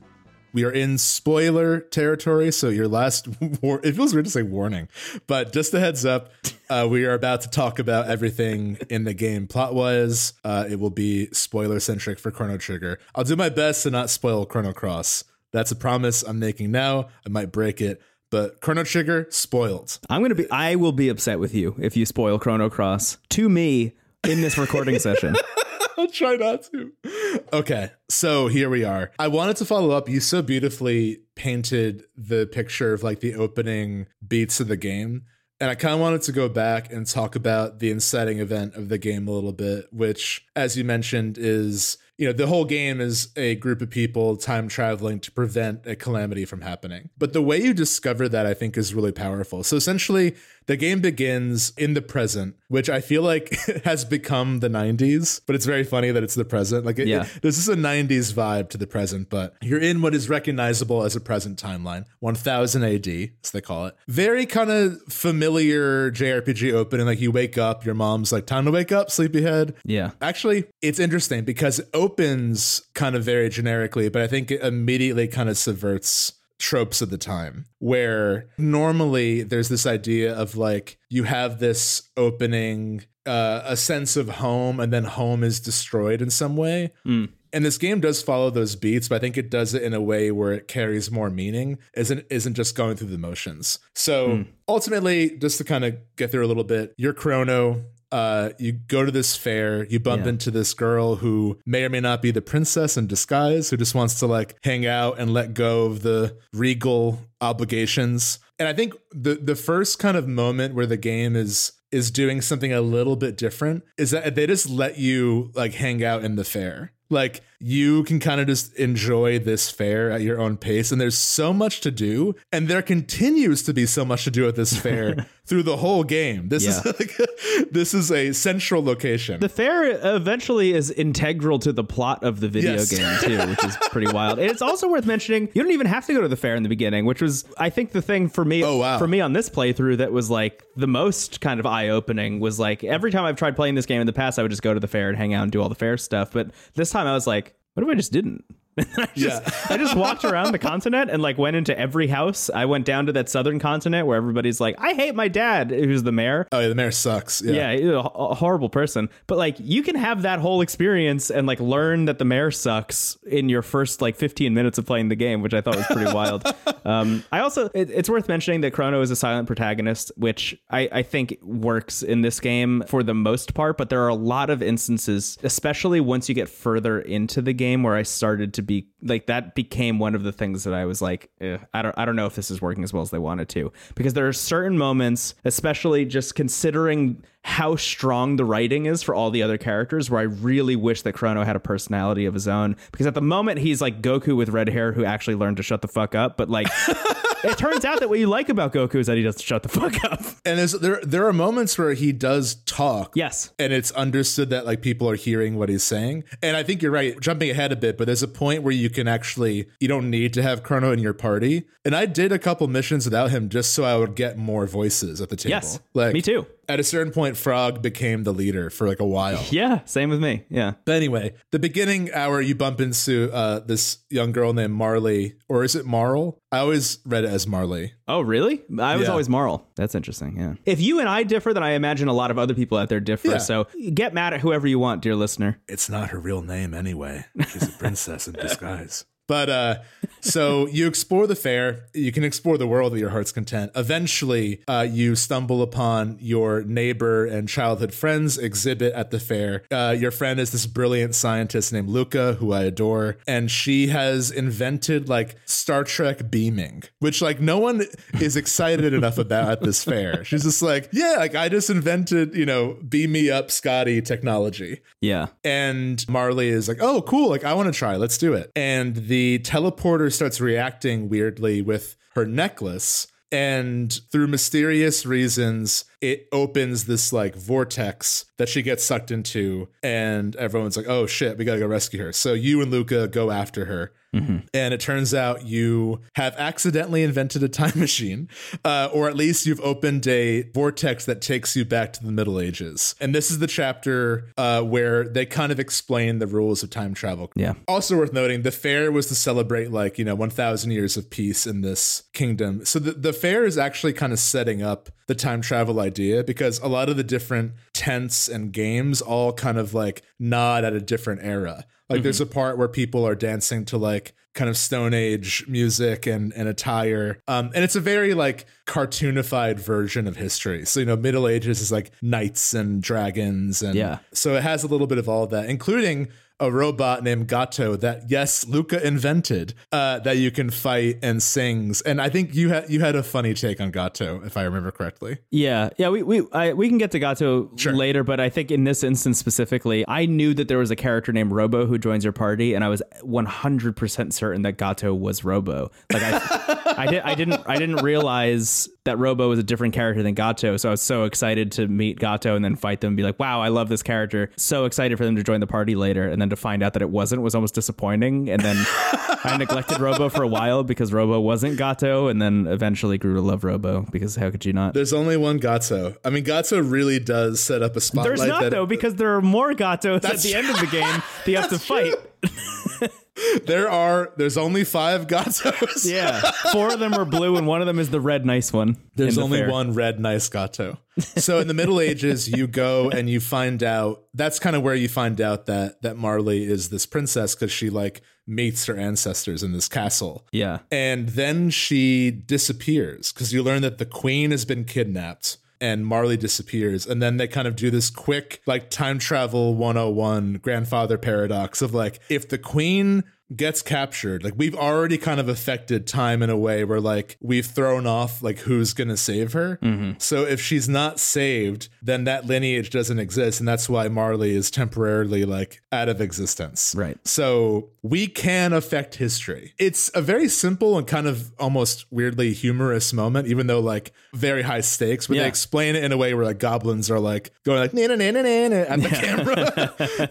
Um but it really does like set like that is like the one rule you need to know for the rest of the story to make sense. Yeah. You know? So essentially, through that chapter, you go and you rescue the queen, and that's where you meet Frog, who is this like really chivalrous, like Don Quixote knight who is cursed to be a frog, but you don't really know why yet. And uh, I think this is where like these early hours of the game, they're just sort of showing you like what you can look forward to. Like he doesn't join the party right away. He just helps you save the queen and then he leaves. Right. And at this point, like time travel is just fun. Like they, you know, Marley temporarily was in a void of of nothingness, but now that she's back, everyone's like, that was awesome. Let's do it again. Yeah, what a cool adventure we went on. Yeah. And there are events that happen in between this that we might talk more about. But uh, essentially, a few beats after saving Marley, you end up going to the future. And it's this like post apocalyptic, awful place, like very like Mad Max in the Ice Age kind of vibes. Yeah. And you learn that in 1999, there was this event. You see, like,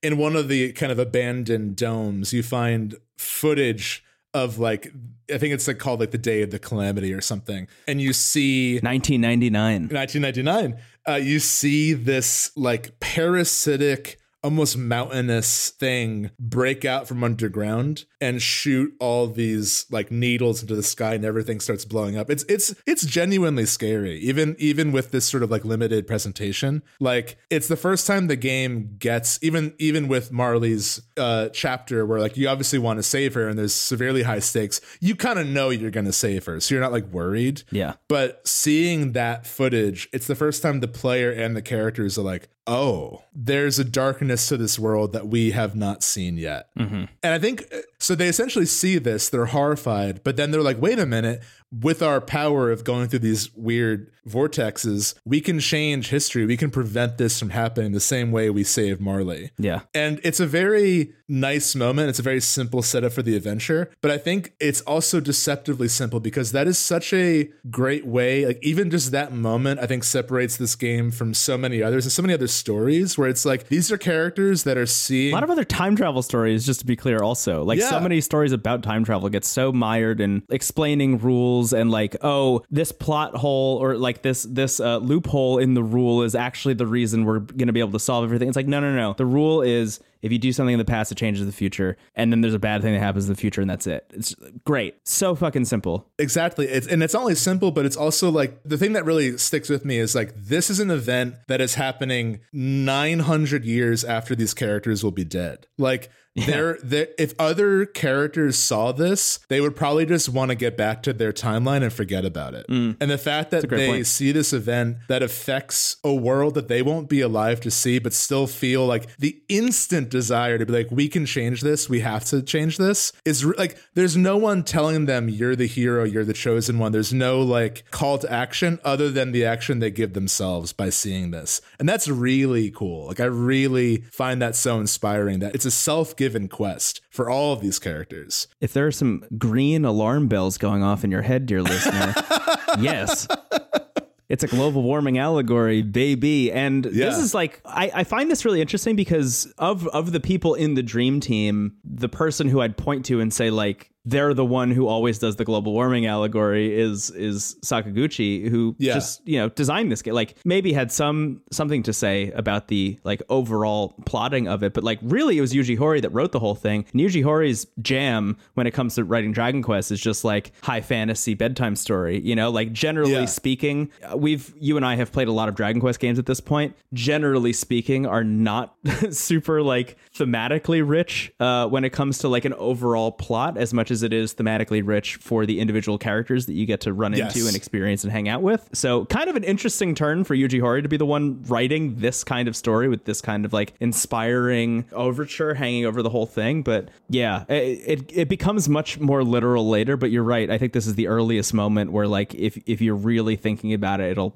click for you there, which is cool. Yeah, and I, I just think that that unites the team in a very meaningful way. And it's also interesting to think about like FF6, Chrono Trigger, and FF7 all sort of tackle these themes in different ways. Yeah. Where they're all very interested in saving the planet in a very literal way. I think what I love about games like Chrono Trigger and Chrono Trigger specifically is like it is tackling real themes through the filter of fantasy. Yeah. I mean, I think that's where we get into the fact that this game kind of exhibits the best of both series, mm-hmm. where like you have that like very simple framing of Yuji Horii's script, plus the like ideas from Masato Kato and, and Sakaguchi being like, what if we explored these like kind of bigger ideas? Because I think, you know, Final Fantasy, by contrast, is always about trying new things and like trying to tell ambitious stories. I mean, this is after four, five, and six, which five was like a more lighthearted entry, but four and six are both games that, like, especially around when four came out, there was no game tackling narrative in that way. Yeah. You know, making you play as the villain for the first hour or having the villain win. You know, it's like those games are interested in evil in a very fascinating way. And I mm-hmm. think the way evil manifests in Chrono Trigger is also very interesting because, like, most of the time, like in almost every time period, the people you meet are incredible. So it's like, Yeah. why? Like, and I think Lavos, which is the name of the alien parasite that comes from underground, I think it's very purposeful the first time we see Lavos, it's emerging from underground. It's something that has been there hmm. this whole time, even though it, it comes from outer space and it's this unknowable parasite that landed on Earth in the BC era. Like visually, the the implication that like this is something that has gone ignored, global warming, but mm-hmm. also something within us. Like we all have the capability of letting this evil surface if we don't acknowledge it. Yeah. Like there's a lot like I don't even know how much of this was intentional and how much of it is just like visually implied, but I think that like when you do eventually meet some of the villains later, I do think the game is saying like we all have a choice to make. You know, we can be like Crono and Lucca and Marley who see this and say like absolutely not. We're going to stop that. We can be the people who like fully embrace it and and want to use it to become more powerful or the people that are like kind of complacent and feel powerless but then become inspired by people like Crono Marley, Lucca and friends. Yeah. It's very cool. There's another story beat that happens in between. Uh, Yes. In between the Middle Ages and this, that I think is interesting, and and I think these three bits kind of encompass what I would call the beginning of the game. But um, once you return with Marle from the past uh, and, and and take her back to the present and take her back to the castle because it's like, hey, I saved the princess. Cool. Let me bring her back home. Once you walk in the door, immediately you get arrested. Um, and essentially, the king and the chancellor to the king, like the the uh, person that the king bounces off of, um, is essentially like you kidnapped a princess and you're going to be put on trial for your crime. And you know, Marle protests, but she and her father have a really bad relationship, so he doesn't really care or listen. And Crono is a silent protagonist, so he's not saying anything about it.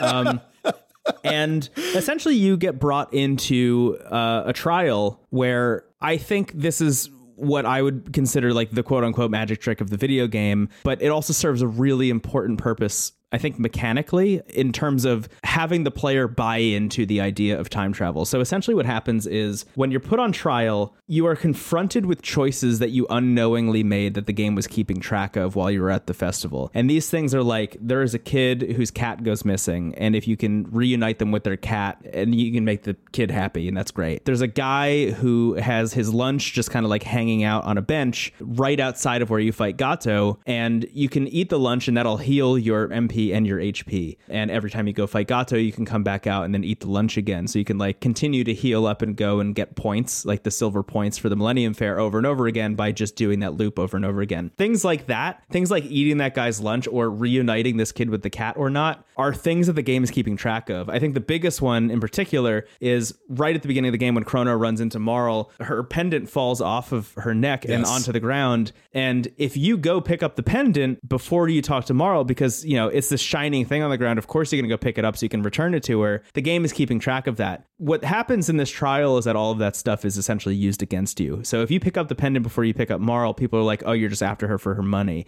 If you eat that guy's lunch, people are like, he fucking stole my food off of my plate.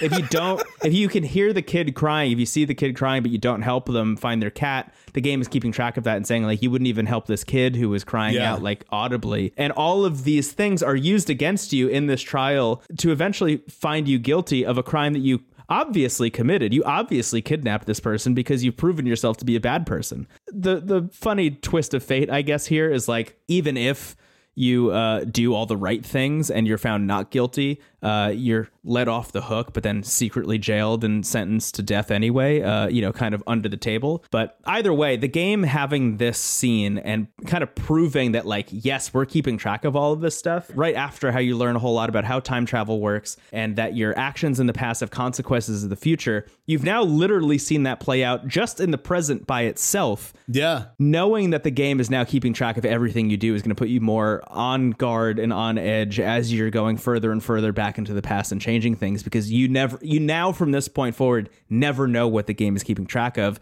because it's proven to you that you didn't know what it was keeping track of in the first place. Yeah. Um, and I think helping the player buy into the idea of your actions have consequences in any time period is really really strong. So starting the game with you know, you have this fun adventure where you go save the princess. That, you know, classic thing. You think you're supposed to save the princess, then getting punished for saving the princess, learning about time travel, learning that your actions have consequences, and then seeing that the world is going to end and thinking, oh shit, well, if the game is keeping track of all of these things, then that means that there must be something I could do if I go back to the past to change this. Brilliant. It's like some yeah. of the best like narrative and game design fused together I've experienced ever in any game I've played up until this point. and and and I think it just goes back to like how simple and elegant the whole thing is. Yeah. you, you don't feel like you're being taught any of those things. They just all happen so seamlessly without any tutorialization or any explanation really. You just see them happen before your eyes and you immediately intuit what you're supposed to do next. And that is so smart. It's so well done. Yeah, and a lot of and it's also like always fun too, which is kind of a silly thing to say, but it's like I think when games get played with those tutorial boxes, it's like they're hoping like once you get all this, then it's going to be fun. Like you're almost right. putting the fun off. and it's like yes. they make that even if that trial goes awfully, you'll be laughing, you'll be like, "Oh my god, I look so guilty." you know, like it's going to be a fun moment. Yeah, exactly. The boss fight of that area I think is also a really great tutorial of like what are bosses like they have like multiple spots you can target. You know, mm-hmm, you fight mm-hmm. this like modern day dragon, which I think is also kind of on point with this sort of like twist on convention. Uh, you fight this dragon tank and you have to attack certain parts of it. And of course, someone leaves a note behind like, "Don't tell anybody that the head is its weak point" or whatever it Yeah. says. uh, I love notes like that so much. Yeah, But um, yeah. The, the the note is like, um, unless some idiot runs up and tries to hit it with a sword, it's indestructible. Like it's it is specifically only susceptible to swords.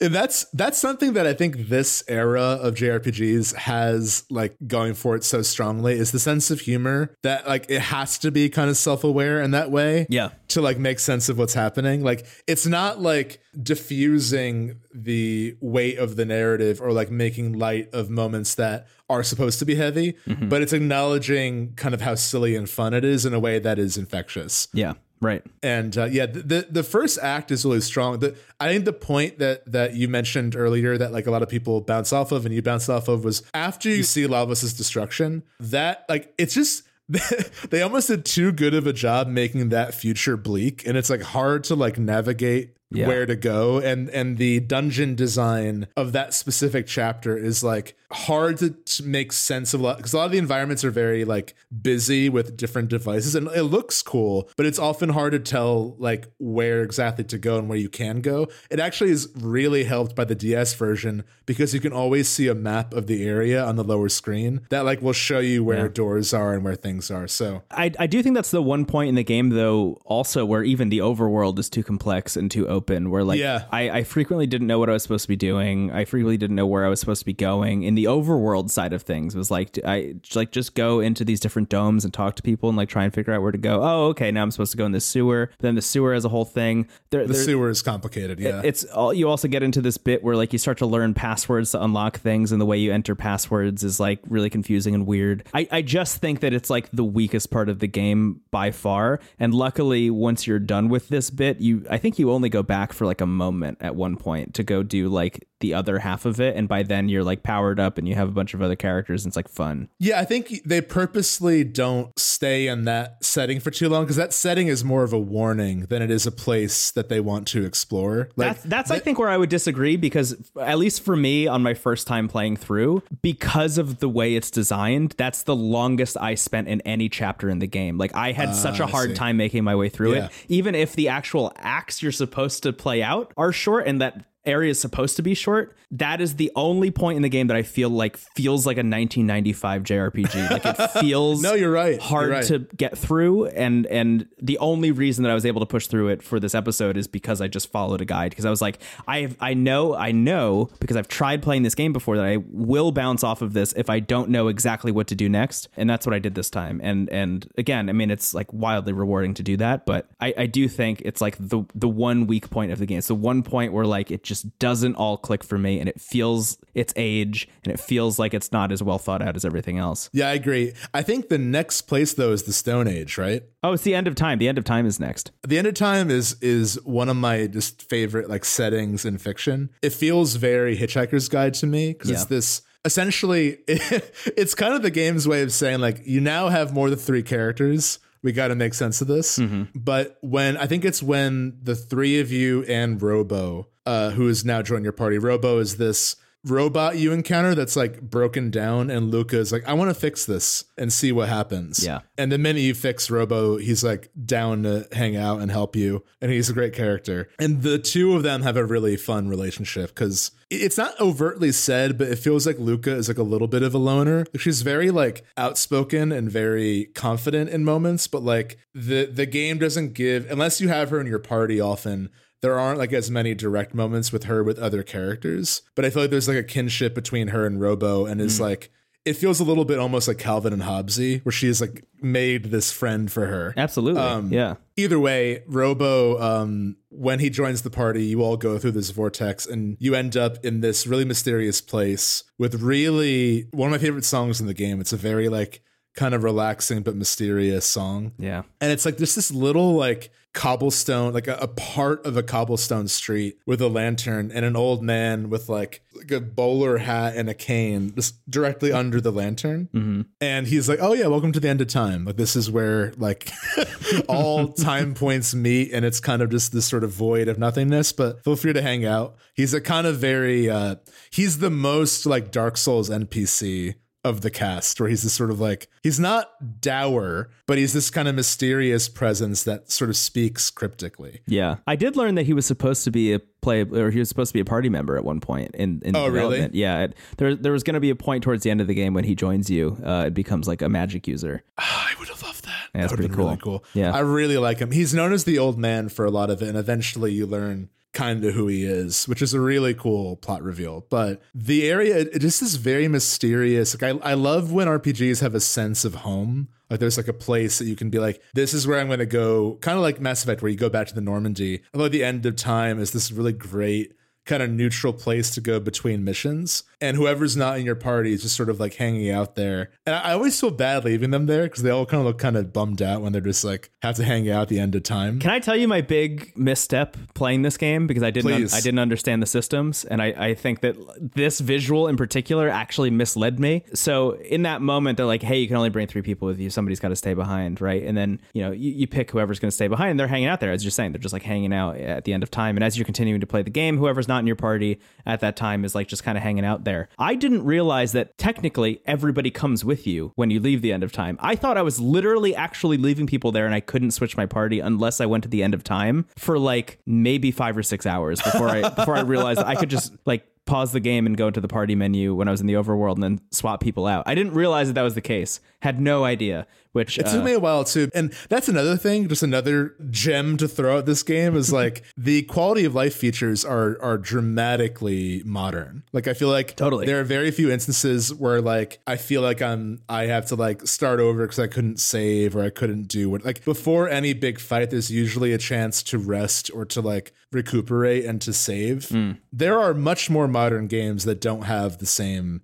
features. Yeah. So wonderful. But yeah, I, I love the end of time and I love like just having that kind of mysterious home base. And it's it's it's the first time the game is like breaking out a little bit because I feel like as creative as it is, the depictions of the Middle Ages and of the future are clearly like homages to almost genre in a way, where it's like here's the sci-fi place, here's the fantasy place. Right. The end of time is like wholly unique and just like what what is this where am i you know and it's there are a couple more places like that but it's like oh okay this game has its own kind of creative voice adding to this sort of melting pot of genre Yeah, yeah. The, the- end of time is a is a it, it's it's fascinating. I, I'm I'm a big fan. Um, after that, you end up going back to the Middle Ages um, to go do some stuff for Frog, which is fun. There's like a there's a bunch of stuff where there's like a, a hero who shows up, like like you know, kind of like bottle episode of the show in a sense. But you show up back in the Middle Ages, and there's like a hero who shows up, and everybody's like, "Oh yeah, the prophesized hero is here. How fucking sick is that?" Um, you can like meet the dad of the hero. He's like very proud. He's like, "My son grew up to be the hero," and then you find out like it actually just is a kid who like picked up found a badge yeah found a badge that says like I'm a hero on it, which is like hilarious. And it turns out, you know, you go through all this stuff and Frog found it. Like if, if you're listening to this, you probably already know all this stuff. But the big thing about this section is that you run into uh, Masa and Moon, who are two halves of what ends up being like a legendary sword, essentially, um, which kind of sets you off on this whole thing to uh, reforge the sword. So like even up until this point, you're like kind of standard like fantasy game fare in a sense, right? Is like, oh, we have to save the world. Okay, we have to find the hero. Oh, the hero is Frog. Oh, Frog has a sword of legend. Oh, the sword is broken. We need to go reforge the sword. That's what sends you back in time to the prehistoric era when the rock that you need, like the specific stone that is used to make this sword, was still in abundance. So you can go find some. So you have to go back in time to get like it all feels very like kind of by the numbers. And it's so aided by the fact that all the characters are really great and all the writing is so great that doesn't feel like rote in any sense. But I think the confidence in the the word of the night, but the confidence in the simplicity of the story is that they can use that room to let everybody else express themselves and breathe, which is really nice. Um, but like even up until now, I was like, oh, man, I really have to go reforge the sword. Okay, and then run up and the sword is actually like two small alien people who like bounce back and forth uh, and then fuse together to become like a kind of big hulky strong man was like hilarious so weird It was amazing. And that's the thing about like, th- this sort of act after the inciting event. Like it on paper sounds like filler, but that's where we meet Ayla, who's the character from the Stone Ages. Yeah. And like her chapter and like the war between like the dinosaur people and the and the cave people and like who gets to kind of continue history. Also like seeing that's when Lavos like lands on Earth. So like mm-hmm. even in these kind of like seemingly sillier beats, like we're getting a lot of character, a lot of backstory, and also Lavos is like eerily kind of in the background of every beat. Like it's like Yeah, right. It's never quite out of sight and out of mind. Like it's always playing some kind of role. So like in the Stone Ages, like it's this thing that comes from the sky, ultimately seems partially responsible for the Ice Age. Which is like really creepy. Right. um, and then on Frog's chapter, where you learn a little bit more about his backstory and how he was really good friends with this knight Cyrus, but it's implied that Frog, or Glenn, as he used to be called when he was a human, it's implied that Glenn didn't become a knight because he was a pacifist, that he didn't want to like hurt people. Like there's a there's a scene where he's being bullied as a little kid, and Cyrus comes over and like you know gets them away, and he's like, "Why don't you fight back?" And he's like, "Well, I know how much it hurts to be hit. Like I don't want to make someone else feel that way." Yeah. And eventually, Magus or Magus, I, I, I'm not sure which it is, but I always read it as Magus. I, I also say Magus. Um, Magus and his like Magus is the f- I would say the first character who is being set up to be the big bad. Yeah. he's this like edge lordy elf guy with the cloak that he holds like Dracula, and it's always like in the wind. Yeah, Vampire Vegeta. Yeah, and uh, ex- I liked watching that click. That was really fun to watch that click. please call me VV. Um, there's a moment where Cyrus is like going to battle Magus, and Magus just like kills him, and then just like as immediately. like a, yeah, it's yeah, as really like a joke, brutal. turns Glenn into a frog. Mm-hmm. And it's really sad, and it really. I think Frog is is the first character to get a story that feels like he's not just like a he's not just like a joke character that we met in passing. Like he has a backstory. He has like a reason for fighting now, and that transition between like I don't want to fight. I'm a pacifist. To like, I'm dealing with grief and I have to like avenge my friend. Yeah. is like really complicated and surprisingly heavy. That is actually one of the reasons I think the next time I'm going to play this game. I imagine I'll play this game again, just to be clear. But I, I, I- I think the next time I play this game, I'll probably play the Super Nintendo version because I'm really curious how well this whole section works with the original localization, with the more like Shakespearean kind of flowery stuff. Because I, I think you made a point before we started talking about spoilers that the DS version, kind of like toning that down, is almost better for the like tone of Frog as as a character. I, I think I might personally, now having played the DS version, I could see it being harder to be sympathetic to Frog if his speech is essentially just written as like a bit the whole time. You know, like even Yeah. even in this moment, I imagine it is still that kind of like Shakespearean prose. And like, is that is that necessary? You know, in in a game where nobody else speaks that way, when I'm supposed to feel sympathetic and empathetic for this person. I don't I don't know I don't know how well that's going to land, which is kind of why I'm curious to make that the next platform I play on. Yeah, I think it changes the vibe a little bit I think it's it makes him very Don Quixote, where it feels like he's kind of in his own world and has his own perception on what a knight is. Because like no one else in the Middle Ages speaks that way. So it's only him being like thou, thee, Yes. you know. So like if that was your original time with the character, I can I can understand almost missing that. But I agree. I think that like in this moment in particular, I think it would be distracting. I think it would actually diffuse the moment in a way that like isn't successful. I think it could. And and uh, look again, if you played this game for the first time on the Super Nintendo and you like Frog, for example, like that's because you know some of the later beats with Frog are like so stunningly well written that I'm sure even with that Shakespearean language, you end up like falling in love with that character. There there are things that happen later that make him such a sympathetic voice that that I think like no matter what you did with the way he's speaking, it, it would still land. But in this moment in particular, I could see it not working as well in this like first flashback you get. It is ironic, and this goes back to you wanting Crono to have a voice. Like Frog is in many ways like the Dragon Quest hero. Like he he Oh, sort yeah, of is absolutely. like the leading character given a supporting role. Yeah. I think any of these characters could lead their own game, but you know, traditionally I, he has the whole like Arthurian legend thing going for him. Absolutely. Yeah, I I really loved this sort of part of the game of just getting to like I think after that initial setup they just get to have fun with more settings and going back to settings and they really, you know, they flesh everyone out a little bit more. And I think the next moment where the game kind of like reveals even more magic tricks quite literally is when you get to the kingdom of zeal Yeah. like there's a point where you're, you're you're pretty confident you've seen all the different time periods. Like, okay, we've we've got Middle Ages, we've got present day, we got the future, we got the past. You're also going back and forth between them a lot at this point. Like, Yeah. you're you're kind of so well versed in your ability to time travel because you have the end of time, which has this whole like section of it, which is just portals to different places, and you can also start unlocking like new portals that will take you to different parts of the different time periods, which is actually really helpful for like, okay, I need to go back to uh, I need to go back to the future uh, very quick, and like it would actually be easier to go in this portal and this portal to get to the place I need. Like you're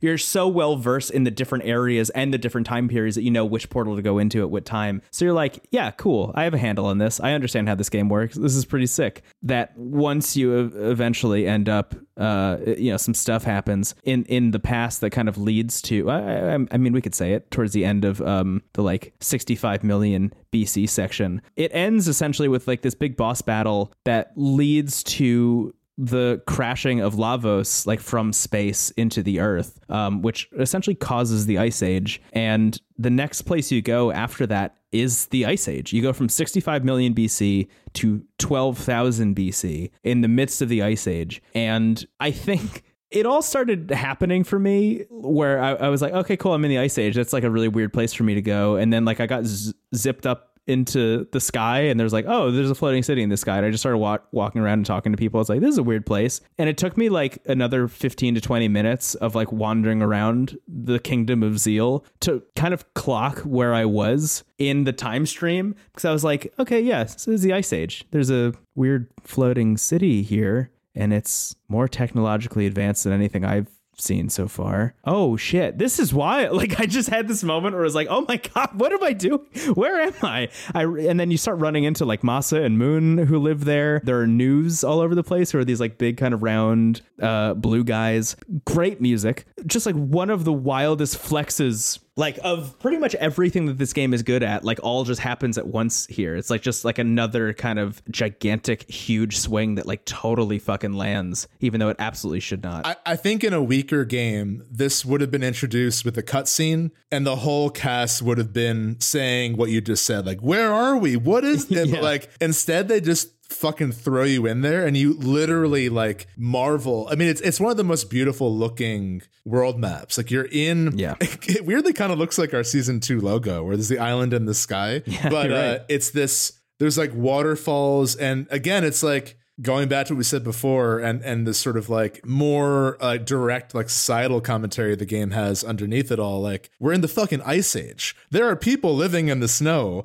and then you get zipped up to this beautiful palace in the sky and everyone you talk to there is like a magician and scientist and this is also it's ironic because it's the first time the game i think is addressing like class imbalance Yes. directly but it's also the first time the game is sharing its own history because up until now like the game is kind of mirrored like the Yes. macro beats of earth's history but like this um didn't happen in the ice age yes exactly yeah. uh, and it's like, oh yeah, I'm playing a JRPG fantasy game. Like anything can happen. I, I I took several screenshots just talking to the people in Zeal, and I've been to Zeal before, and I've played this game many times, and it's inspiring and scary at the same time. Like it's beautiful and horrific. The fact that it can be both things like at once as you walk around. There's a building where everyone is asleep. Like there are researchers and there there are characters like in bed. which is interesting they're all like obsessed with dreaming and Dreams, and yeah. it, and it seems like in their sleep they're like philosophizing about life which is fascinating there's also so you have masa and mune who you know fuse together to make the, the sword of legend but there seems to be like a third sibling there who does not fit into the naming structure who's just named doreen uh, who like bounces around and like waxes poetic about stuff as well it's it's it's a really like kind of like earth tilting experience to just kind of wander around that first room or that first building that you're talking about Yeah, I think this is Doreen, but they say there are as many different worlds as there are observers. Yeah. Never assume that only those things which you can touch or see are real. And like you're still processing where you are, and then someone just like slaps you with like the Matrix. Like, oh fuck. Yeah. All right. That is um, Dorian. Yeah. That, that that's actually the, that's the first moment where I was like, oh, this game is also commenting on the genre as well, or it's like com- not even the genre, more the medium, um, which we'll get to later because there's this lingering question about the game. I think by the end of it, that I, I feel like is just this big commentary on video games that I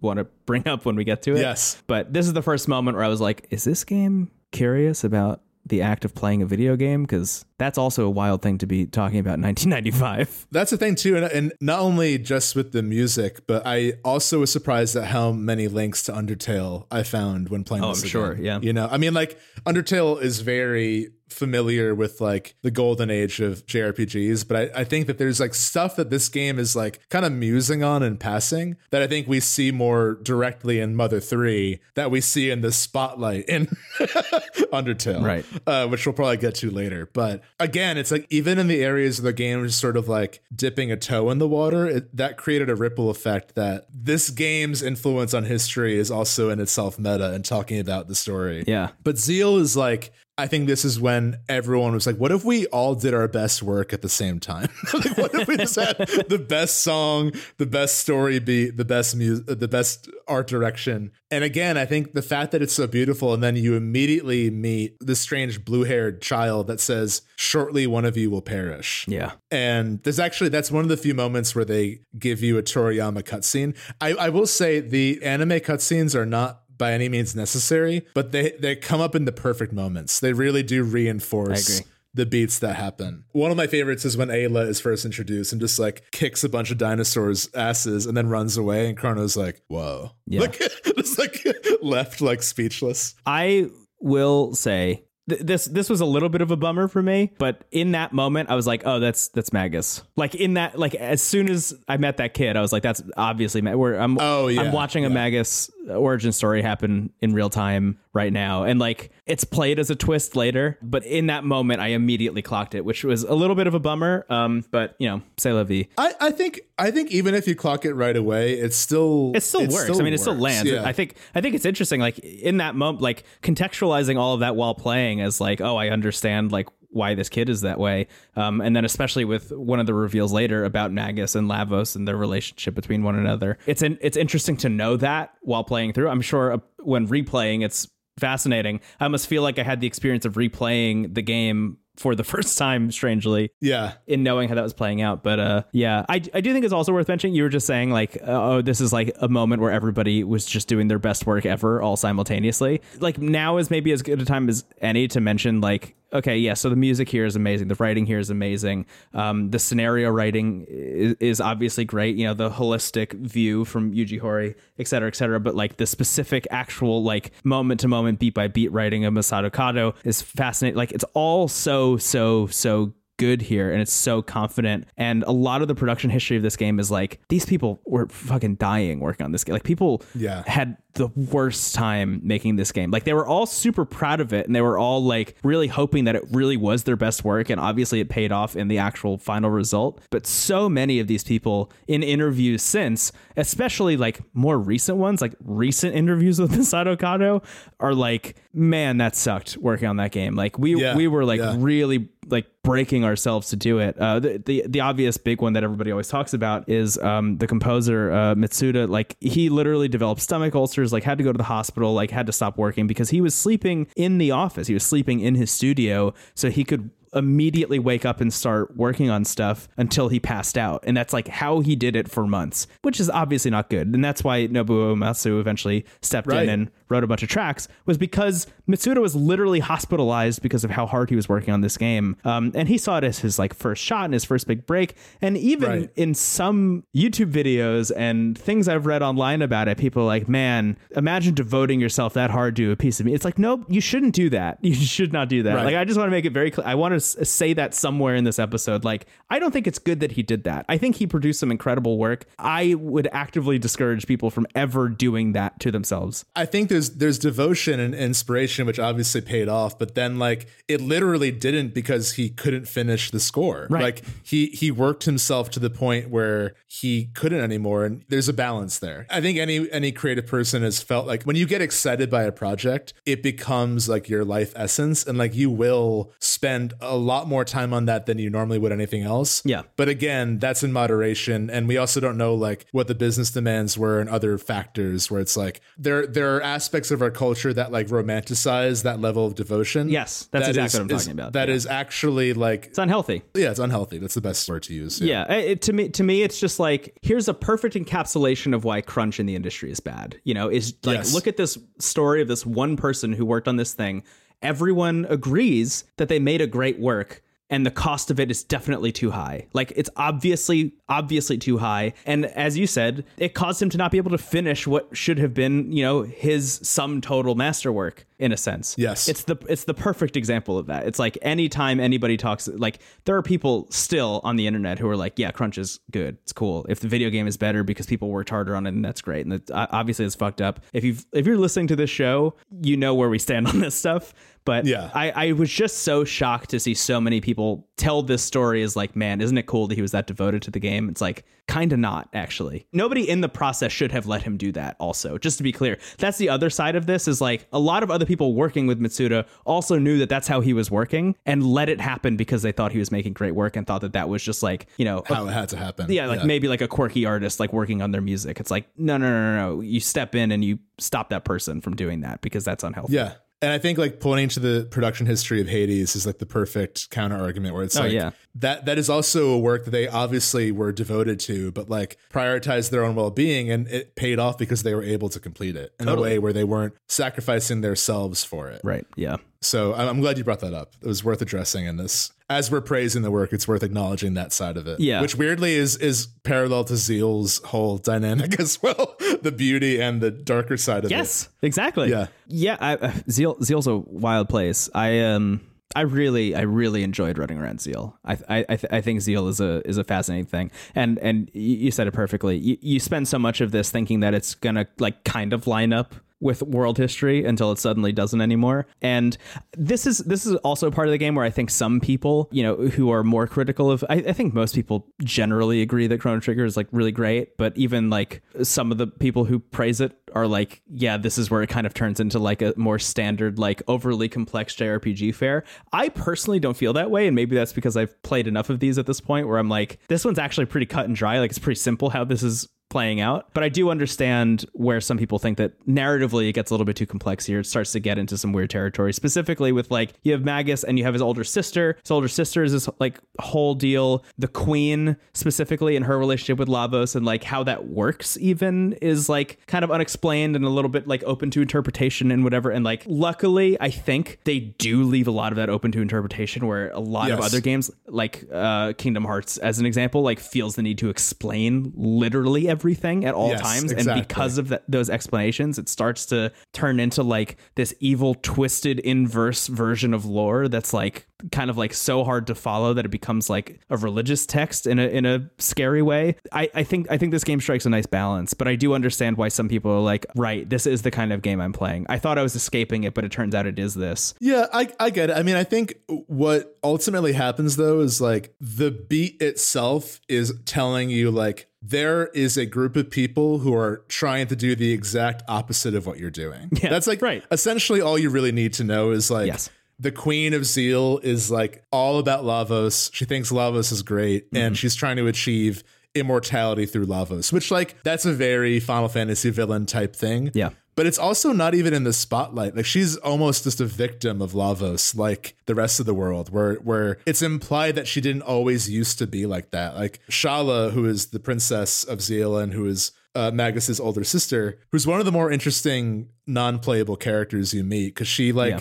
Is definitely like the only one with like reason in in that whole kingdom. Even her little brother, even when he's like a kid, he's kind of weird and and probably evil. yeah Um, but she's like constantly trying to talk her mother out of like this seduction of Lavos. And there's also the three gurus. There's the guru of life, the guru of time, and the guru, I think, of wisdom. And essentially there's an event like they're they're like advisors to the queen but they've all been banished because they all were like yo lavos sucks. What are you doing? And she's like get away from me. So like unfortunately having a character who is a tyrant that is ignoring like generally good advice is unfortunately like too relatable in any period of history. Mm. and like as cartoonish as this is, I think it does still carry meaning. It still carries like commentary on things. And how like the voices that get silenced first are these advisors who like are all experts in their fields. Right. you know, the, the other thing too that I think prevents this chapter from like busying the narrative is it's very close to the end. Like as soon as you kind of learn about this kingdom, you're in like the final act of the game roughly. And it's essentially the first time in a while where you're you have to confront Lavos directly. Yeah. The game does a really good job making Lavos feel unknowable and like truly alien. I think the design of Lavos being this like cancerous parasite is very effective. Like it's not like even by the end, it's not clear if Lavos like has a direct will or plan. It's just like this sort of threat. It's this it's this Yeah. it's a parasite that just feeds off the life of the earth. I yeah, I've I have a read on Lavos, so maybe we can get to later, but I I, I do think Sure. it's definitely worth mentioning in, in this aspect, um, or at least when talking about the Kingdom of Zeal, the, the specific difference between the people who live in the kingdom and the people who don't is the people Yes. who live in the kingdom can use magic, and the people who are on the ground can't use magic. It is implied but not said directly that the source of magic is Lavos, and that at some point people like dug up and started to like interact with Lavos or like start to hang out near Lavos and and that like proximity to an alien being is what kind of allowed people to evolve into a form in which they could use magic which kind of created this like almost like um like X-Men mutants kind of thing. Like some people are mutants and some people aren't and that's just how things are shaken out. Um that's kind of how it works here uh except it's used essentially as a class system. But on top of that the kingdom of zeal is actively working to like harness more of lavos's power as an energy source and that's that's where all of the power in the kingdom comes from. That's how it's flying. That's how it's doing all this wild shit. That's how they have all this incredible technology is because they're feeding off of lavos um, which again for the climate change allegory is literally just digging up oil and using it to you know propel shit even though it's making the world worse because the more you do that the more upset lavos is going to be and uh, eventually lavos is going to bust out of that earth in 1999 yeah. And I love. I don't know why I love that it's 1999. Me too. It's, my- it's maybe one And, of my like, favorite aspects of this game is that Lavos ends the world in 1999. I kind of wish we would get to see more of like what pre Lavos 99 is like because it seems like Star Trek. Like they all have like futuristic domes and like it seems like a chill place Yeah. until suddenly It's fascinating. uh it's not. yeah. This is where I think like uh, the game takes some surprising turns as well because essentially you have to go to the undersea palace, my favorite song in the game, and stop the queen from harnessing Lavos. It feels like it's nearing the end. Mm-hmm. Yeah. like it feels like okay, this is like the final battle. I thought this was the end of the game when I was playing. yeah. I I, th- I think they want you to think that. Yeah. I mean, just everything about it feels like oh, okay, this is the the final layer, and then you get to Lavos. Uh, Schala is powerless to stop the queen. Like she tries, but she can't. And I don't remember exactly what happens first, but I know that there's an event in front of Lavos where the gurus are trying to stop it as well, and they all get sent to different time periods. So that's why the old man is at the end of time. That was the guru of time, Gaspar, I believe. Um, Melchior, who has helped you earlier with the Masamune and other weapon forging, the guru of life, is sent to the present, and then Balthazar gets the shit end of the stick and is sent to the disastrous future. And you largely interact with him after he's gone, which is very sad. But he like leaves a lot of notes, and he invented the the airship you eventually get. But I thought that was a cool moment. I thought I thought that's also a moment where it could potentially confuse things a bit, but overall it worked for me. Um, because I think it, it answered some lingering questions when that happened. Mm. It's also when young Magus, or he was Janus as a kid, I believe, Yeah. he gets sent to the Middle Ages. So that's where he meets Ozzie and the Team Rocket fiends and and pursues that life. And essentially you learn that Magus has been living kind of on his own with the single goal of defeating Lavos. So like everything he's done, good and bad, has been to find his sister and to kill Lavos. Yeah. And he's sort of shut himself off from everyone else otherwise. Like anything else he does is is to get to that goal. Which So- essentially means that you spent the first two thirds of this game just about stopping the hero from defeating the bad guy. now, to be clear, Magus in a lot of instances is like doing bad shit. So like they're not. Yeah. He's not really the hero per se, but he is doing the thing that you're trying to do and you actually Exactly. you actually stopped him at the moment when he was about to do it unfortunately so like the whole game could have been over This is a really fun moment because it's it's the two groups that are trying to stop Lavos and the one group that's trying to, you know, summon Lavos and, Yeah. and use their power.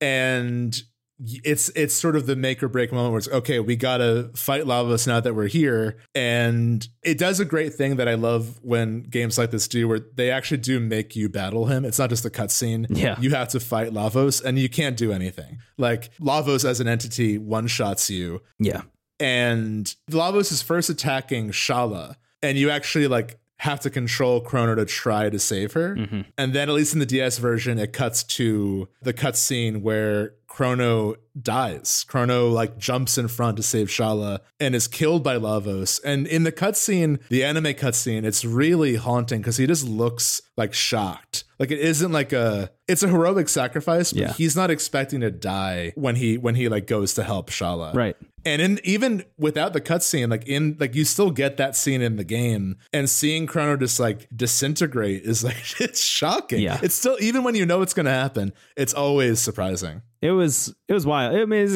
an extremely bold move. Extremely Yeah. bold move to get uh I don't I don't even know how far into this game. 15 16 hours into this game and just have the protagonist fucking die was uh Yeah. was wild. What immediately brought me comfort in a sense was knowing that the rest of the party was still around. Like if the game was going to keep going, I, I, I was really interested in like okay so the silent protagonist is gone and all the people who actually do talk will have things to say about this and i get to hang out with them for the remainder of the game. I thought was actually pretty compelling you know in that moment but still um it's shocking. But yeah, I mean, I think I think it's a really successful moment. Now, I will say, like, pretty soon after, there is a a side quest to bring him back, which we'll get to, I think, in a moment. I know that the original plan was just to leave, like that would be it, which I think would have been bolder, but I do think it works the way they have you bring him back and i think that it ultimately makes sense because you have a time machine like it would be kind of silly if like they've done all of this altering history and they're like we could save our friend nah, nah we'll just move on Yeah. One of the things about this game, following Back to the Future rules, that it doesn't really uh, go all the way on, which, like, understandable again because of the technology and the time, is like going back and interacting with yourself. And I, I was curious if there was ever going to be a point where, like, you literally went back and like talked to Crono who was like hanging out doing something else uh, and and convinced him to you know not make that sacrifice or something. Because it's it seems to be implied at least that like bringing somebody back from the dead is not as easy as just going and picking them out of the time stream and like bringing them forward you know for obvious reasons because that would like erase them from future things that they did. It's uh it's a little more complex than that. So i don't know you you end up going on this whole side quest which i was like honestly really back and forth on doing. Well yeah so if you don't mind I, i'd like to kind of frame it because i think i think it's actually important the way they sort of set up Sure. the option of doing it. After after crono dies it's like the lowest the heroes are. But after a beat where like you you you know fight the remaining villains and you get your airship back and it's very triumphant you go back to the end of time. And also while you're getting your airship back and while there's like a kind of fresh wave of hope hitting the party which i, I really love that mission of sneaking around the ship and like getting all your equipment back and getting the ship back. Yeah that was really fun. It's a weirdly funny mission as well, where I feel like it adds a lot of levity to what was before a very harrowing moment. When you get the Epoch back, which is this airship that can also travel through time, so you no longer are bound by the gates. Yeah. You can just like fly to any point and say, I want to go here, but in the Stone Age or in the future. It's really cool. It's so exciting to get it. I did name that ship Aether just for fun, and it did that's nice resonate with me emotionally. Yeah. But seeing Frog say, like, is the Aether bound for us or whatever? I was like, yes. But essentially, like, the final big bad Dragon Quest, you know, monster lair appears in the sky and it's it's present for almost all the timelines, which is very eerie. That it's like this like clearly final point to fight is always there. Hmm. But the game is kind of like, okay, here's like where you have to go, but you go back to the end of time and uh the guru of time, Gaspar, like asks where Crono is and and everyone kind of like mourns for him. And eventually, like when you leave, he's like, I think they asked because Magus, if he does, we didn't even talk about this, but there's a whole point right after uh, the Zeal part where right after Crono dies, I had Frog in my party because it felt like important to have him. And the party confronts Magus, and you can either Oh, right, yeah. fight him or spare him, and he ends up joining the party. And what I love about him joining is that he doesn't really like become a good guy. He's just like with you now. Like they like they redeem him like just enough, but not in a way that like undoes the actual evil things he's done. Right. You know? Yeah. But anyway, if you spare Magus, or actually even if you kill him, he gives you a hint of like, you know, your friend Crono like could be brought back potentially. Mm. Because Magus has also been sort of traveling through time here and there. Right. Because he came from the Middle Ages back to antiquity to like pose as a prophet. And because he knew of the future, he could like gain the queen's trust. And he was doing that so he could kill Lavos back then. Yeah. But essentially, you go and and Gaspar the Guru time is like, I have this egg that's called the Chrono Trigger. Thank you, thank you. It made me laugh out Uh, loud. and he's like, it's not a sure fire thing, or it's not it's not a one hundred percent success that you can bring him back. But like, if you do X, Y, and Z, you can potentially bring him back from the dead. But it's kind of set up as like a like Full Metal Alchemist warning, like this is probably something you shouldn't mess with. But I like you enough to let you try. Yeah. and I think that like I think that there are a lot of people who play this game that probably just went right. It's not completely obvious that like that's something you should do or that will even work. So I think that there were a lot of people that probably just went and beat the game without bringing Crono back. And that was their first ending. Like it feels like that's what the game is kind of almost assuming you'll do. Yeah, because you have to jump through a lot of hoops. It's not like that. The the quest to bring Crono back is not, I would say, an, an easy one compared to all the other stuff that you've had to do at this point in the game. No. And it wasn't really because of that. Like I was, I was fine doing it for the difficulty reasons. I mean, I ended up doing like way more of this game than I thought I was going to, honestly. Um, especially given the time constraint. I finished the game today. I didn't, even, I haven't even mentioned that, but I finished the game like a couple hours before we started recording. Yeah. But anyway, it was more just like the the narrative weight of having the gumption to kill off Crono in a game called Chrono Trigger was like maybe I should keep him dead because that's like that's like that's an interesting enough twist to me that I, I almost want to commit to it narratively in a sense. Um, and having the option to bring him back was like, oh, I don't I don't want you to go back on this like really cool choice you've made. I appreciate that it's there, obviously, and I ended up doing it um, because at the end of the day, again, going back to like you know the dream team that made this game, it feels very Yuji Horii to have a moment where like. Oh yeah, you can have the happiest ending possible if you want. You and I talked a lot about Dragon Quest XI. There's technically a way in Dragon Quest XI to like have the happiest ending possible that involves an entire uh, like post game that uh, is fascinating. I mean, it's like a fascinating narrative decision that they make in that game. But having now played that, and it's one of the reasons I'm glad I've played a bunch of other RPGs before coming to play Chrono Trigger. Like this felt like a Yuji Horii moment. It was like, I'll give you the option to bring it back, or you can live with this decision that we've decided to make as the writers of this game. It's fun. It's cool. It's a, it's a, it's a, it's a, it's a good idea. And honestly, I just like kind of glimpsed at the guide for the the um the process of bringing Crono back. I was like, that seems interesting. I'll give that a shot. And then I went and did it, just like purely for that reason. Also, Crono's really fucking strong. It's good to have him in your He's party. really good. Yeah. I mean, so I'll say that at this point in the game, this is where, like, in addition to being given the Chrono Trigger, Gaspar is also like, you can head to Lavos whenever you want. You can take the Epoch to the layer in the sky, or you can just look into this weird bucket and go right to 1999. I don't recommend that, but you can do it if you want. he also hints at, like, what are the other, like, every character kind of has their own side quest, Yeah. And this is where I think the game becomes the most esoteric. There are a lot of really good side quests, but this is where it feels like you're gonna need a guide. But I also think this is where like the designers are like, we want there to still be mystery after you've beaten it. Like we want to reward people who are curious enough to try these things. But there there are a couple side quests where it's like, how how would I have known that? yeah, yeah, there, yeah. There's a whole It's the only time the game really gets that way because before that it's like very obvious where to go for other than that one part in the future we mentioned but here is where it gets more 1995 i think Yeah, I agree. There's there is a part of me though that kind of wishes I had that like totally unhooked from the internet experience for this game. Like there, there Yeah. there's a version of myself that I, I I I kind of wish that I could have that like oh my god I can't believe I like actually went through and figured out by myself how to do all of this stuff and ended up there. There there is a little bit of like the edges taken off when you're just like following a guide to do some of this. I think so a little bit. I, I, it reminds me a lot of like I remember playing Super Nintendo with my sister when I was really young, and like there was as a kid especially there was always magic in like finding out a game's secret. Like Yeah. in Super Mario World, there's that whole secret world. I was I was literally just about to bring that up because that that's the version of this that I always hold near and dear to me because that was also my experience. Like I went to somebody's house to play Super Mario World at some point and found that by myself, the the, the Star World, the special world.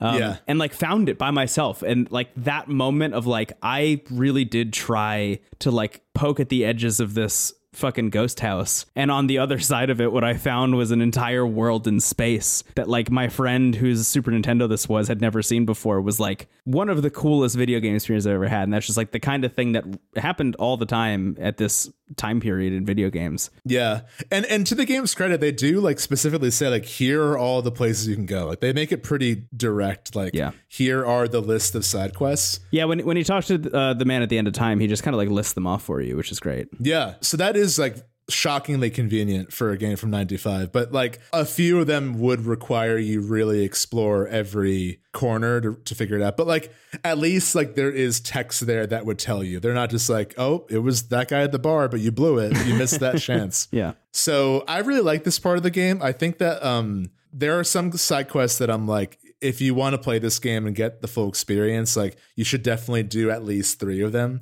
I honestly do really like bringing Crono back. I wouldn't think I would on paper, but the way it's done, like the place you have to go to do it is this like heavily cursed, like always lightning mountain in the future. Yeah, Death Peak it's called. Yeah. And the scene, like when you bring him back and the scene that plays out between like his friends and him coming back, like it's not immediately victorious. It's it's very sad, even still. Like it's it's bittersweet because they're like, in my experience, I had Lucca and Frog with me. And when Crono reappears by the tree and is like kind of fading back into consciousness, Lucca just like hugs him and can't even really like say what's on her mind. She just like is trying to explain what it was like to live without him. Yeah. And she's like, you know, Marle and I, and we couldn't. And I'm like, I was very struck by that moment, not being like corny or over the top. It just like that would be how it would play out. Like, just you wouldn't be able to know what to say. You would just be able to show affection. And the way like she hugs him is just like, don't ever leave me again. You know, like Yeah. and I think this is actually where he does benefit from being a silent protagonist is that in this moment he represents just the idea of loss. Like before Crono dies, they're trying to prevent a world-ending crisis. It's such a big thing that it almost like they're almost like kind of laissez-faire about it. Like, okay, that will happen one day, but it's the whole world and we can stop it. Mm-hmm. And and this moment they're powerless to to stop losing a friend of theirs. Like it's a very personal Yeah. loss that like they also like and it's up to you to choose if that's something you're going to prioritize. It almost feels more for those characters than it is for the player. Like it's like I want to be able to like bring Give this this, person Yeah. back for them. Mm. So I, I, it worked for me, um, but I do get why it could like kind of defang the game a little bit. But I also think like the the happiest of happy endings is so good that like I don't want a world in which that doesn't exist. Yeah, know? yeah, I mean, yeah. Just to be clear, I mean that's how I feel about it too. I Yeah. in the in the moment when presented with the option, my thought was like, I don't know if I want to do this, but I'm glad I did it. I mean, I think it's worth doing, and I think if you're playing the game for the first time, you probably should because you'll be happy with how it turns out. But there there was that version of me that was like, I am very curious to see how this game turns out. Which again, I mean, the, the game is meant to be played multiple times. One of the reasons they kept it short. It's the reason they put New Game Plus in there. It's the reason there's 12 fucking endings now, 13 if you play on the DS. You know, they, they built it into the game to to have a playthrough where you don't bring Crono back because there's an ending associated with it that you get to experience. So like, there's a bunch of stuff going on there. But yeah, that that scene is really powerful when you bring him back. I I really really loved it. Um, the- the thing that hit me the hardest, I think maybe in the whole game outside of the ending, was going to Crono's house at one point. I don't know if you did this. I don't know if you've done this, but like, so obviously you go get the doll, and then you have to like get the doll from Crono's house.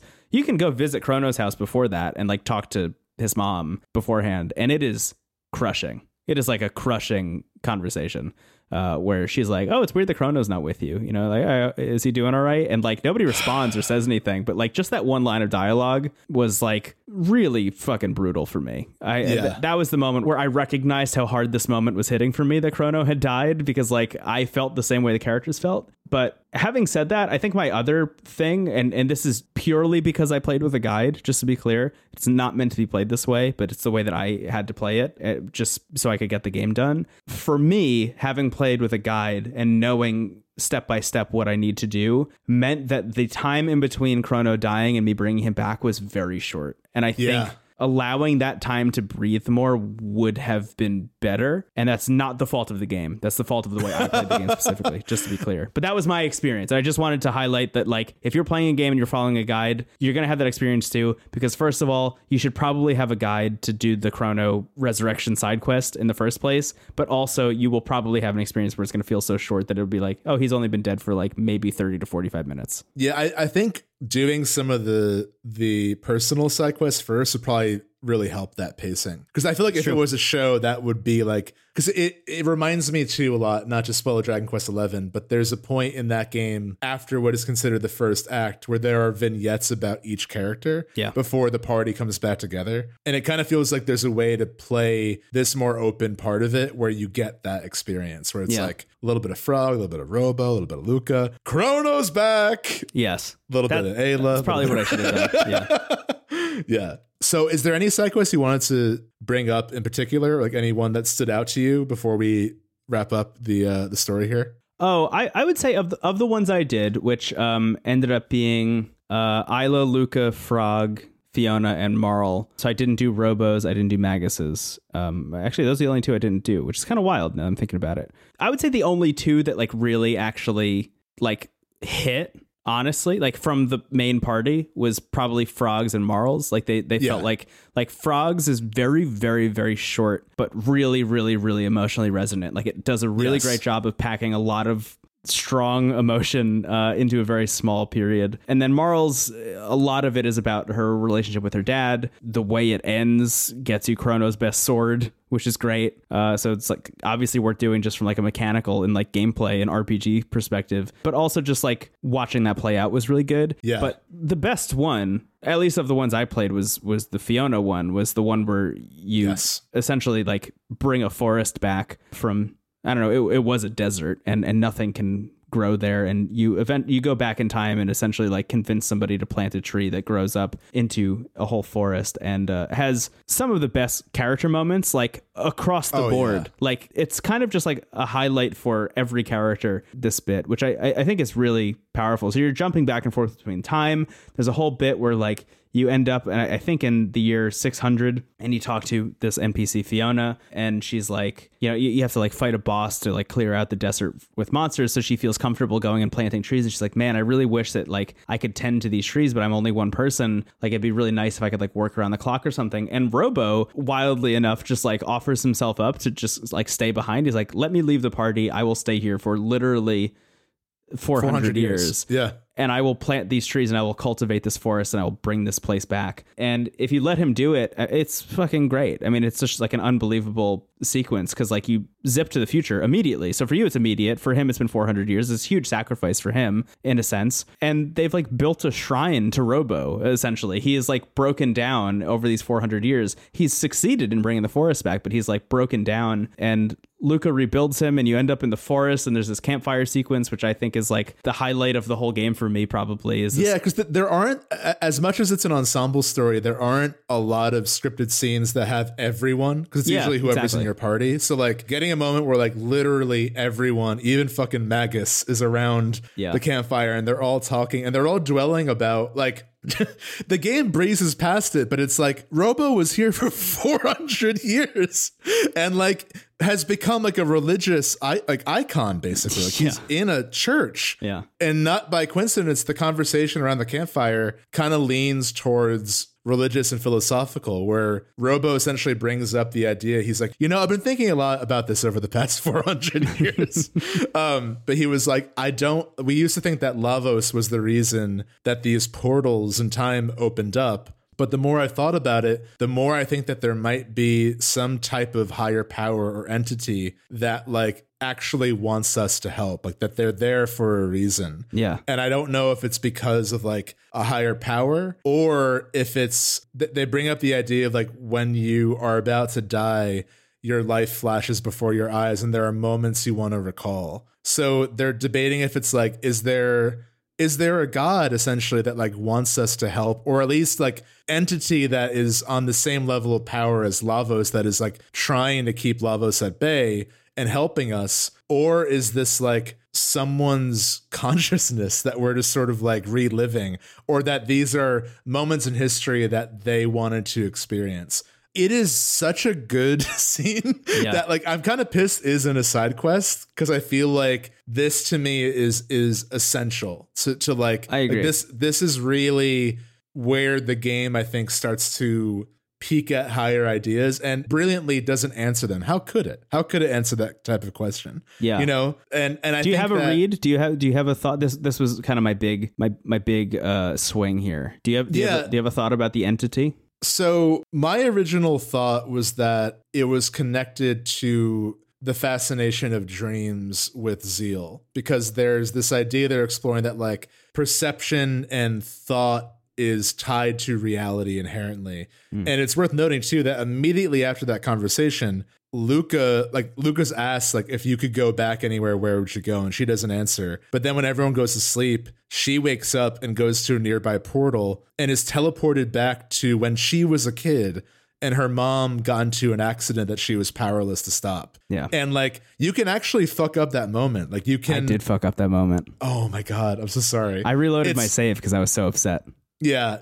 Essentially like Lucca's mother's like dress is caught in this like a conveyor belt, essentially. Yeah. And child Lucca like can't reach it and doesn't know the password to stop this machine, but you do. Uh, or at least it's cryptically told to you in journals lying around, and you can like try to run and do it. And if you if you fail, the the present is unchanged, but if you do it, you can prevent this accident from happening to your mother. Either way, you have this moment and then Lucca exits the portal and Robo is like Robo is like kind of waiting for you on the other side, and he's like, "So that's the moment that you are kind of dwelling on." And then he's like, "I made, I, ca- I have a gift for you. I have some amber inside me that I've been Yeah. keeping for 400 years." And she's like, "Oh, you're so sweet." But like that moment between them is like really precious and very understated, and to me implies the idea that like if the will of an individual or the will of like people or even the planet is strong enough that like it can create these riffs where we can relive a moment you know? And again i think i think it goes back to that line that i singled out of like perception and and the connection to thought and reality. So my read is that i think it's something that like people can summon. I think that um I, I think that if I had to tie it to a certain thing, I think it feels like kind of the planet itself, or at least the the like life on the planet um, that creates them. I've done a bit of reading of like what other people think, and it seems like there are like three or four like theories online. But I want to hear what you thought first. Interesting. Yeah, I Yeah. my first thought initially was that the planet was a living thing and that that was Yeah. the entity that they kept referring to cuz even when you beat the game they're like the entity is finally at rest Uh, and I was like, "Oh, okay, I guess like the earth is saved. I guess that's probably it." Yeah, they think it's at rest. They don't know definitively, but they're like, I have a feeling that it's at rest. Ah, Chrono Cross. I don't know. um.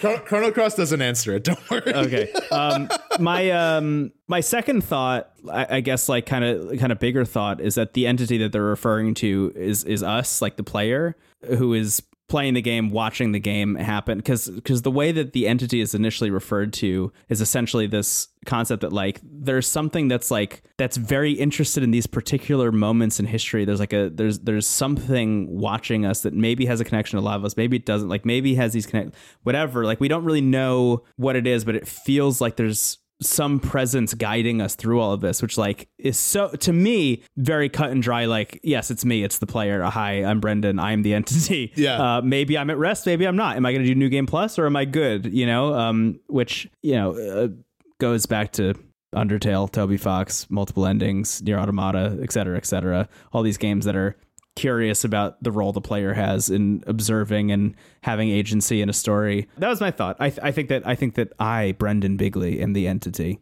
That's a very cool reading. That that is that is one of the big ones. That the player is the entity. What are the other ones that people? The other ones, Thanks. so we we kind of latched on to two of the big ones. One is the planet, which I think I that was my initial read, and then one is the player. The other one is that it's Schala, uh, the princess of Zeal, who is like okay. wishing for that. That seems a little bit too concrete. But that is a fun read. I mean, her involvement in the story is mysterious. She kind of goes missing mm-hmm. after that initial event with Lavos. So there's definitely like mystery there. And I, I think what's great is that there's no direct confirmation on any of this. And I think honestly, the read of it being the world and the player, I think both of those could exist. I think that that's like like we are part of the world mm. too. Like we are part of this environment. This, you know, I think a lot of a lot of the game also like gives a lot of like positive characterization to like most people you meet. Like most Yeah. people kind of have goodness within them and like can bring that out. I mean, I think after Zeal comes crashing down, when you talk to the inhabitants of the of the Ice Age, they're all like, "There's no class anymore. Like we're all just living together." And when you take on uh fucking Talon, I think his name is Dalton. Fuck Dalton. Dalton, Uh, yeah. He's like this kind of opportunist from the ashes of Zeal who's like, now I'm the king. And he just sort of sucks. uh, the minute you kick his ass, everyone's like, you know, chanting and, you know, cheering justice from the from the surface. It's really, I love that the fights with him are very easy. Also, yeah, he sucks. it's great. and I, I, I, it's a common thing too in a lot of RPGs where like there's a villain who his usual tactic is like summoning someone else and then running away, and at that point he has no one left to summon. Like there's no one who will fight for him. But I, I think that reading the entity as the player, I think that that brought like I don't want to say that that's like the right way, but I think that carries the most weight. I think. Um, and I think that you know the the game like the game's intention of like wanting to be replayed and wanting to be recalled as a moment of history itself. Like again, I don't think it should be that concrete, but I think that even just like what is what is the involvement of someone who is reading history? You know, it's like Yeah. just giving that merit is is very interesting. I think it goes back to the thing. I'm, I'm glad you actually brought it up and screenshotted it, but it goes back to, and this was kind of the, the first inkling I had about this uh, thought was when you talk to Doreen in uh, in Zeal for the first time, and, and and the first thing they say is something along the lines of you again. You already brought it up, but something along the lines of like there are as many worlds as there are observers. Essentially, this philosophical idea that a lot of people have talked about and, and have explored in a lot of different directions, which is like every person perceives the world in a different way, and therefore there is a different world for every person. The the easiest example that I cite or think about a lot is like two people go into a town, one of them is hungry and the other person needs gas for their car. They're both going to see two different versions of that town, you know, because they're looking for different things and they're perceiving it in different ways.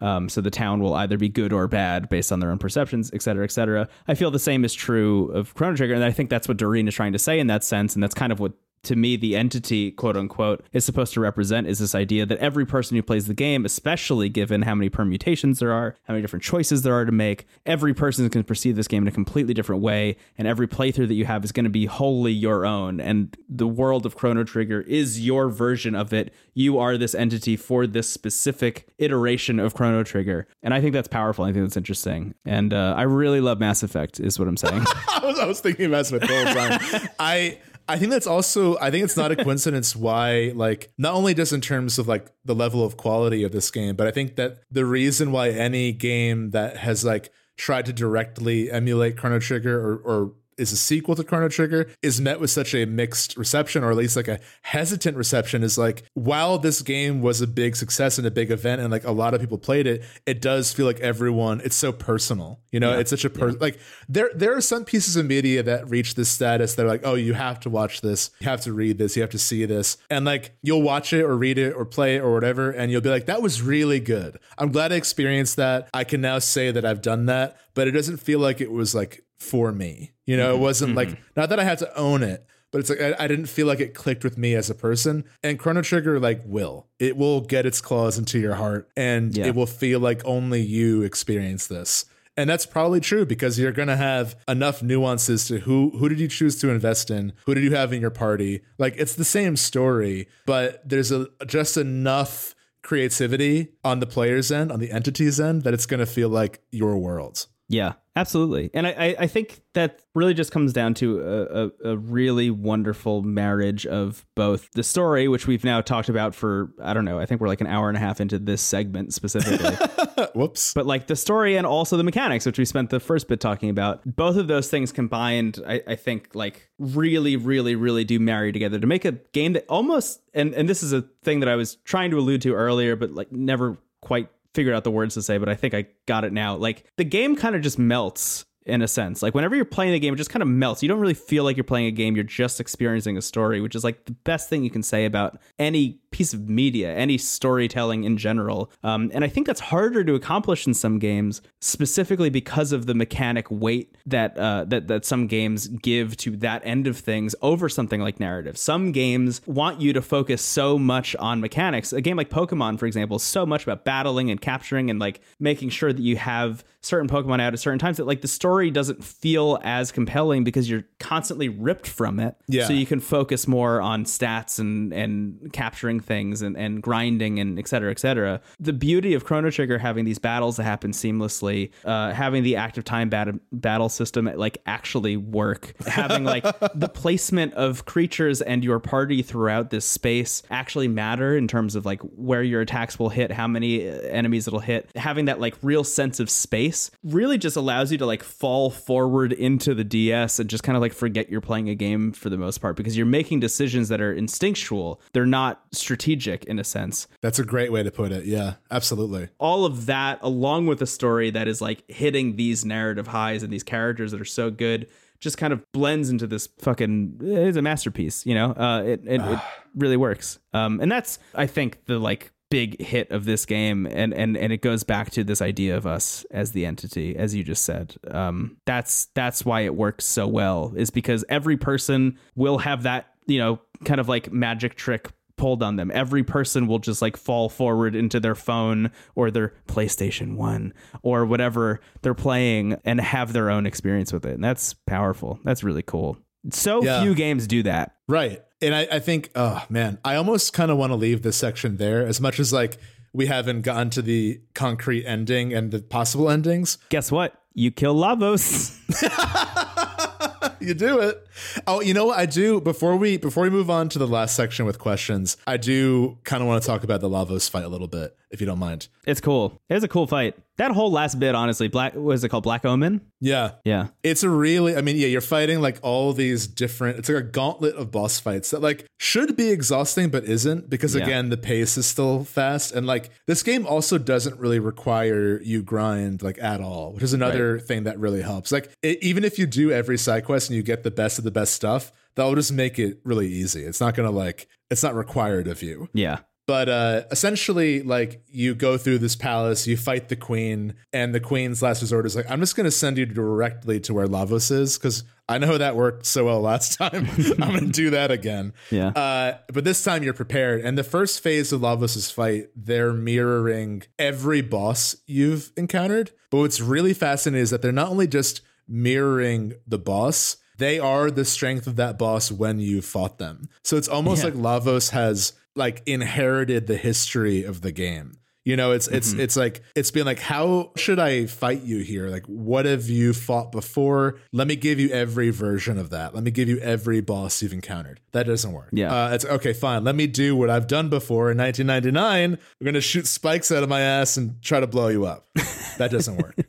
it has like it's like a spiked shell and a little weird like beak at the at the middle. And when you destroy the beak, you realize that you can actually go inside. So whatever like Lavos truly is, it's inside the shell. You go inside the shell. Oh hell yeah, there's a save point and a time portal if I want to buy items. Thank you. Anyway, you go further into the shell and then there's the core which like looks weird and looks like a, you know, Dragon Ball villain in a way. It's like very like Toriyama classic. But what I love is when you kill that, you then fight the final final form of Lavos, which feels very mother to me. It feels very earthbound, where mm. it's like Yeah. very strange. The first thing you see is like this kind of like dorky looking alien cyclops like humanoid thing. I had Marle and Frog with me. Yeah, me too. And. Marle was like, "What? It's humanoid?" And Frog is like, "They basically like you murderer, you monster, like you can't just show up on this planet and destroy it. Like we're not going to let you do that." But it doesn't it doesn't really seem to even acknowledge what's happening. It's not like you fools. Like the queen is like, I am, you know, I am so powerful, you'll never destroy me. But Lavos itself is just this like unknowable blob. Like it doesn't even seem to have any malice. It's just like there. And then you go into this fight that has this very, this is where it reminds me of Mother because the background is very trippy and it's like colors and moments of history behind it. And it's this weird humanoid alien and two little like orbs. And what I love, what's so brilliant, that seems like an annoying 1995 trick. But in, in, a lot of the boss fights, there'll be multiple pieces or parts of an enemy, but there's like one you have to kill and it will destroy the whole thing. Right. And if you destroy the other ones, they'll regenerate. So you're kind of set up to think that this humanoid is the main Lavos, but it's not. It's just the weird little blob on the right. It's one of the pods. Yeah. Yeah. And that took me forever. I, and I've read some reads on this. I, I, I, because I was like, I was curious what people thought of like, because part of me was like, I don't know if I like this because I loved the exterior design. I don't know if I like really want to know what inside is like. Yeah. But having the real, real Lavos just be this tiny little like cell, and I, I was doing some reading online, and I, I read some. I, I forgot who said this, but essentially it was like if Phase One is mirroring all the bosses that phase is very clearly trying to mirror the party. There are three members, they each have a role, mm. and they're trying to combat you with like the last thing that they have left, which is like, what if we try to fight you on your own terms kind of thing. Wow, that's interesting. Which I think is really brilliant. Yeah, I mean, credit to whoever said that. I'm sorry, I was browsing Reddit from eight years ago. But uh, I, I didn't initially have that reading, but I think what I focused more on was like the fact that the final, final form is this blob that is just trying to figure out what shape works. And I read it too as like the humanoid is like, as it continues to drain the power, it's just sort of draining like what life is like and trying to emulate that in some way. Yeah. But I, I thought that was really cool. And I thought that the fight is like tense but fair. It's not like super difficult, which is also nice. Yeah, yeah. I yeah. It, it definitely took me a while to clock the mechanics there, and I, I do think there are a couple bosses throughout the game that definitely feel like man, how did anyone figure this out? Like, that, how did that one you streamed the roulette boss is like easily the worst in the entire game. That was like, unbelievable. That's an unbelievably yeah. yeah there, it's, uh, in in Lucca's side quest. There's a boss that is like just not fun in any capacity. Um, yeah. and uh, there's not even a way to like cheese. Like, say you're playing on an emulator, like a Super Nintendo emulator or something. Like, I don't even know how you would be able to like use a cheat code to make that easier. It just like sucks in any capacity. Anyway, some of the bosses here and there feel that way. Some of the bosses are like, "What do you mean you absorb lightning? Like, why would you absorb lightning? it doesn't make any sense." Or like, "Oh, I absorb all magic except lightning," or something. Or, um, you know, I only when a text box shows up am I damageable. Things like that. That stuff, you know, give or take, I, f- I found that it worked specifically because it was breaking up all the other kinds of combat that I was fight- yeah. that I was dealing with. You know, needing to actually put my like strategy hat on and like try and survive while figuring out this like essentially a puzzle. Um, Yes, I found I found more rewarding than not usually, um, which all leads up to the Lavos thing, which like is so funny to me that it was just a little floating pod at the end. Once I figured that out, I was like, oh my god, I can't I can't believe I've been fighting this humanoid thing the whole time. Which like it is good to take out the humanoid thing because that thing hits like a fucking train. Oh yeah, um, oh yeah. anyway, that having been said, I do really appreciate that Lavos, from like a design and narrative perspective, doesn't seem to actually be malicious. Like it just, I think it's just like an alien creature, like trying to do its thing. Yeah. It's it's just a force. It's a it's a force. And I think it's purposeful that before you fight Lavos directly, like you're seeing the influence it has on characters. Yeah. You're also seeing like and again, I think the Queen is the clear example of like here is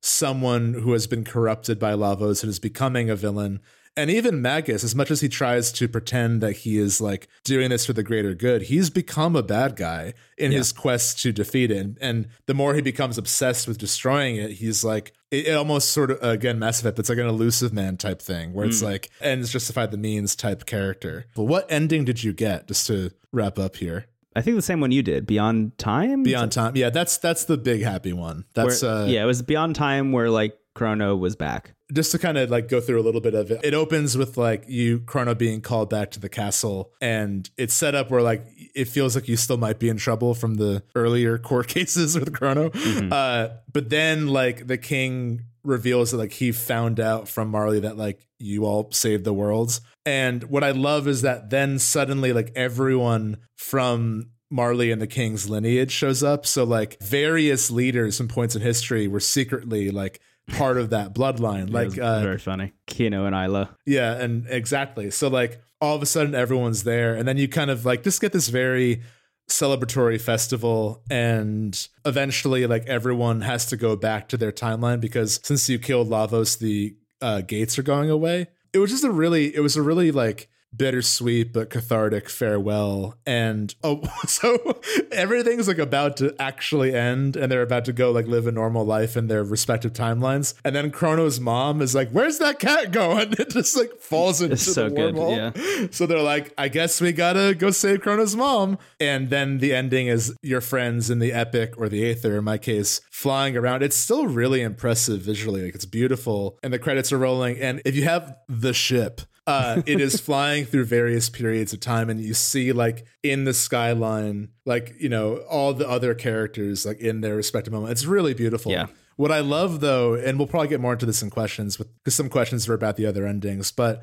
if you crash the airship into um, the palace or lose it, it's Marle and Crono like getting uh, caught up in a bunch of balloons, And like, yeah, flying around. and they're just flying around. It's really like I, I'm like very torn which one I like better because I really like just how I like the ability to see all the other characters in the Epoch like from afar, but I also really think it's beautiful that like the two kind of leading characters in a way get to just enjoy the present from a bird's eye view. Like they, they don't have to go anywhere; they just have to kind of get caught up in the in the wind of this moment. But uh, it's it's really good. I I uh, I cried during it, and I've seen it before, but I cried again. Yeah, I was getting there. I didn't cry, but I almost did. It, re- it was it was very moving. It was really good. I loved I loved the ending so much. I'm so Um, glad. Yeah, what a great fucking game. It's really good. It's it's really and I think um in terms of the other endings, it seems like kind of similar to Nier Automata, where it's like there are like a handful of endings that I think you'll realistically get without looking up, and then the other ones are sort of like either Easter eggs or like jokes Kind of or like joke endings. Yeah, Yeah, or they're like, oh, maybe next time keep an eye out for this. But um, realistically, like most of them, you're gonna get in New Game Plus because essentially what determines what ending you get is like a few factors, and then also like when you fight Lavos. Because even in a first playthrough, you can fight Lavos at any time. yeah, So all I'll say about the the ending on the DS is the the DS unique ending. I would maybe avoid looking at because it's the one ending that tries to connect cross and trigger more meaningfully. yeah. I actually, yeah, I I watched a YouTube video that was like all the endings, um, and then specifically, at least the YouTube video I watched, like mentioned like, oh, this one connects to Chrono Cross. I was like, nope, and then I didn't Not watch it. yet.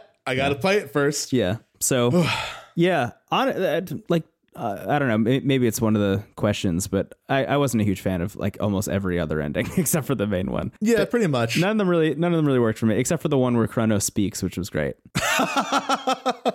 they're mostly they're mostly just like silly jokes. Um, Yeah. There is one where it's just like you can talk to the team who made the game. Like they're all like Yeah. different characters at the end of time, which is fun. very silly. But yeah, I would say like I would say that's probably the one. And I actually kind of forgot this because I I'd only like beaten it a few times, and I for a while would purposely not look at guys just to see like which I got. But like. I think that the multiple endings part of it was like a little bit cooler on paper than it is in execution. I agree. Yeah. Um, but like it's still really cool that they went for that. And it's like, you know, I think that it's the kind of thing where a lot of those endings exist for for those who are like especially curious or like, Right. wouldn't it be funny if we ended it here and you see what happens? Yeah. Like one of them is like everyone's a dinosaur. yeah, there's one of them uh, where uh, like. Frog and Queen Leene get together, and then the lineage is like half frog, half human Yeah. people. Stuff like that. It's like very Um, Yeah, it's it's all it's all bits for the most part. yeah. Where's the drama? Where's the weight? I want weight. I want drama. Well, anyway, what's what's very telling about the success of this game's story is that Brendan and I both said like we won't have to go through the whole thing. We can just like highlight stuff we liked about it. And then we went through the whole thing. We sure and then we went through the whole thing. Yeah. Uh, so what else is there to say? It's just it's a fantastic game. It's a masterpiece. Truly. It's sometimes difficult to like when a game is hyped up this much to like really mean it when you say it's a masterpiece. This is one of the games that like really does live up to that reputation. Yeah, I didn't expect to like it as much as I did. Just I guess, like to wrap it all up. Like I expected to play and be like, wow, yeah, for for 1995, that's a really fucking good JRPG. It was like maybe the the hottest I thought I was going to be about it. I didn't think I was going to finish it and be like, no, that's Now you're like, I am the entity. yeah. I'm like I am I am the entity, and now I have to compare every game to this forever. it's almost a curse. Chrono Trigger's kind of a curse in a sense. That's a review. 10 out of 10 is a curse. Don't touch. don't don't touch if you want to enjoy other video games. On that note, do you want to take a quick break? We've been going for a while. Do you want? Oh, it's been two hours. It's been two Oh. hours in this segment. Yes. I also, speaking of curse, whenever I tell you, I don't think it will be a long one. It's it's this. It- Yeah. it, becomes this. My plan was to go to sleep playing Radiant Historia, and uh, now I think my plan is to pass the fuck out when we're done. uh, let's take a quick break. We're going to do our questions and then wrap up after that. Sounds good. Sounds good, man. I'll talk to you soon. Goodbye. Bye. Thank you, the entity. You're welcome. All right.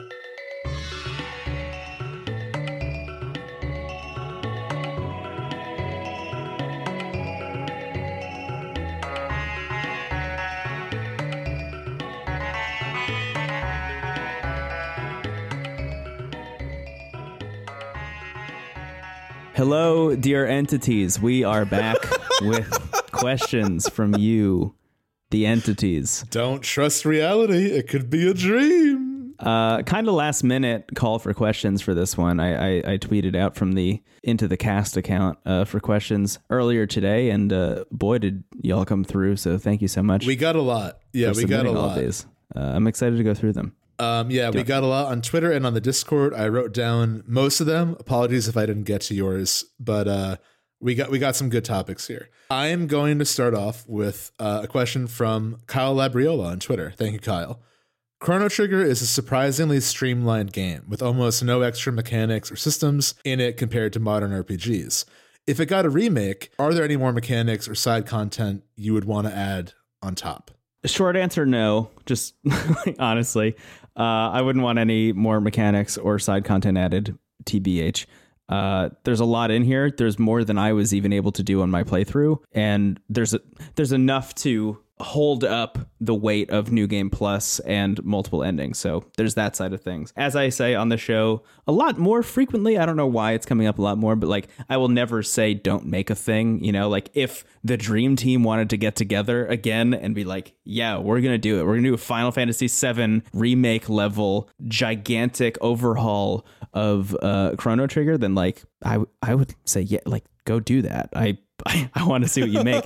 and um, unlike a big portion of the internet, if it came out and was bad, that wouldn't erase my fond memory of the original. so uh, either way, I think that that'd be cool. So like, you know, is there a world in which there is like a full ass huge gigantic remake of this game and uh, it is better than the original because it you know inherently it's got a wonderful story and as long as you don't stray too far from what's going on mechanically it'll probably still be great like yeah that's that's a possibility but at the moment the thing that's really striking to me and the thing that I think is like I, I kind of want to hammer home more than anything else, honestly, is this game feels very modern still. Like if this Yes, game came yes, out yes. today, it would still really be impressive. I'm ascending to the entity's realm of zeal. Yes, because Yeah. this came up a couple times. But I think before you played it, we like I think you floated around the idea of like, oh, wouldn't it be cool if like there was like an Octopath style remake of Chrono Trigger? And it's just Uh, you said that innocuously, but it's like now that you've played it, I feel like it's one of those things where like again, like you, I wouldn't say no to the potential of a remake. Yeah. but it really doesn't need it in any way. like, Yeah. like because and there there are games that I adore. Like I think Final Fantasy VII is the perfect example of a game that is worth playing, that is still a great RPG, but is tied a little bit to the time. And I think that the remake did a wonderful job of like bringing what made that game great to a modern audience. Yeah. you know. And PS1 games have not aged as well as Super Nintendo games have. Yes, I think that there, and I think the same thing with Ocarina and the 3DS remake. Like there, there's certain. I think really the early 3D, and even then, like it does have its place and its like presentation. But I think that the way Chrono Trigger came out, it's it's almost like sacred to like touch, even you know. Absolutely. So, but um, I would say if they did do it. Like I think the only thing I would really want to see is like I would honestly just want to see more like direct character beats. Like I feel like that's the only kind of room in the narrative where I'm like I kind of wish that like in that open sequence that a lot of the side quests were like almost more character centric because you don't like Marle, Robo, and Frog get really personal quests, and everyone else kind of gets like I found the cool item, you know. Yeah. Yeah, I think fleshing that stuff out would be really interesting. I think Yeah. there's obviously a lot of room for more character dynamics, more dialogue between uh, party members and things like that. I, not to constantly bring up Tokyo RPG Factory, but it's kind of hard not to. Lost Sphear has this really wonderful thing where at any point kind of like in Dragon Quest, how you can like open up the like party chat thing in more recent Dragon Quest games. Um, Lost Sphear has a thing where at any point you can just press the right shoulder button, and the members of your party will like, or a member of your party will like say a line, which will usually point you in the right direction for you know whatever quest you seem to be doing at that time, which is really great to help you to not get lost, obviously. But if you continue to press the right button, sometimes those like directions will turn into little line by line conversations between party members, and I really, really, really really missed that going from Lost Sphear to Chrono Trigger. I really wish that I could like hear these Yeah. characters talking to one another, or like even just have an opinion about this point in the quest that we're at. I think is interesting. I think I think it weirdly could have used a bit more ambient dialogue, but again, that's just wanting more of a good thing. And I think Yeah, that exactly, there is power in like the fact that moments like the campfire scene and like the moment between Lucca and Robo, those moments are so kind of sacred because they happen at very like specific moments. So Yeah. the next question is from Rufus in the Discord, and similar thing. What would you want to see out of a supposed remake of either Trigger or Cross? I guess your pick. Now, here's the thing, and I'm curious if we'll still feel this way when we revisit Chrono Cross inevitably. Yeah, I do think that Cross has more fodder for a remake. interesting. I think it's a game that like is more all over the place and is much messier. So I'm like wondering how like another shot at that would go, which is very ironic because that game is all about what could have gone differently.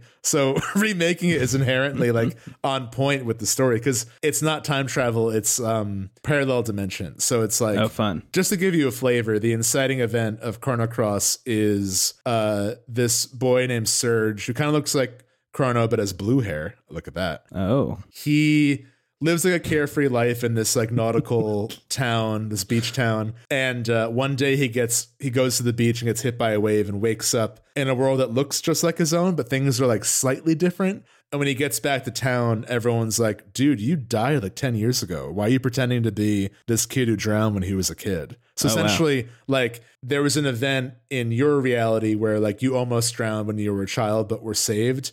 And in this new one, you died. So everyone you talk to is like really offended that like, why would you like, are you joking? It's not funny. Why are you pretending to be this guy? And that attracts the attention of the royal guards who are like, who's this weird dude who's pretending he's this person? And they may love that. seem to know more about what's going on. So it's a really great intro to I think a game that explores that idea very well on a personal level. And you see it a lot where like there are characters that like even characters out and the other thing about Chrono Cross is that there are 40 plus playable characters. So like What? if a character yes, there are 40-ish characters that can join your team. So like if someone like has a name, they'll probably just join you. Like it's it's wild. So it's it's literally like there are some aspects where it's like they just took the opposite approach from Trigger.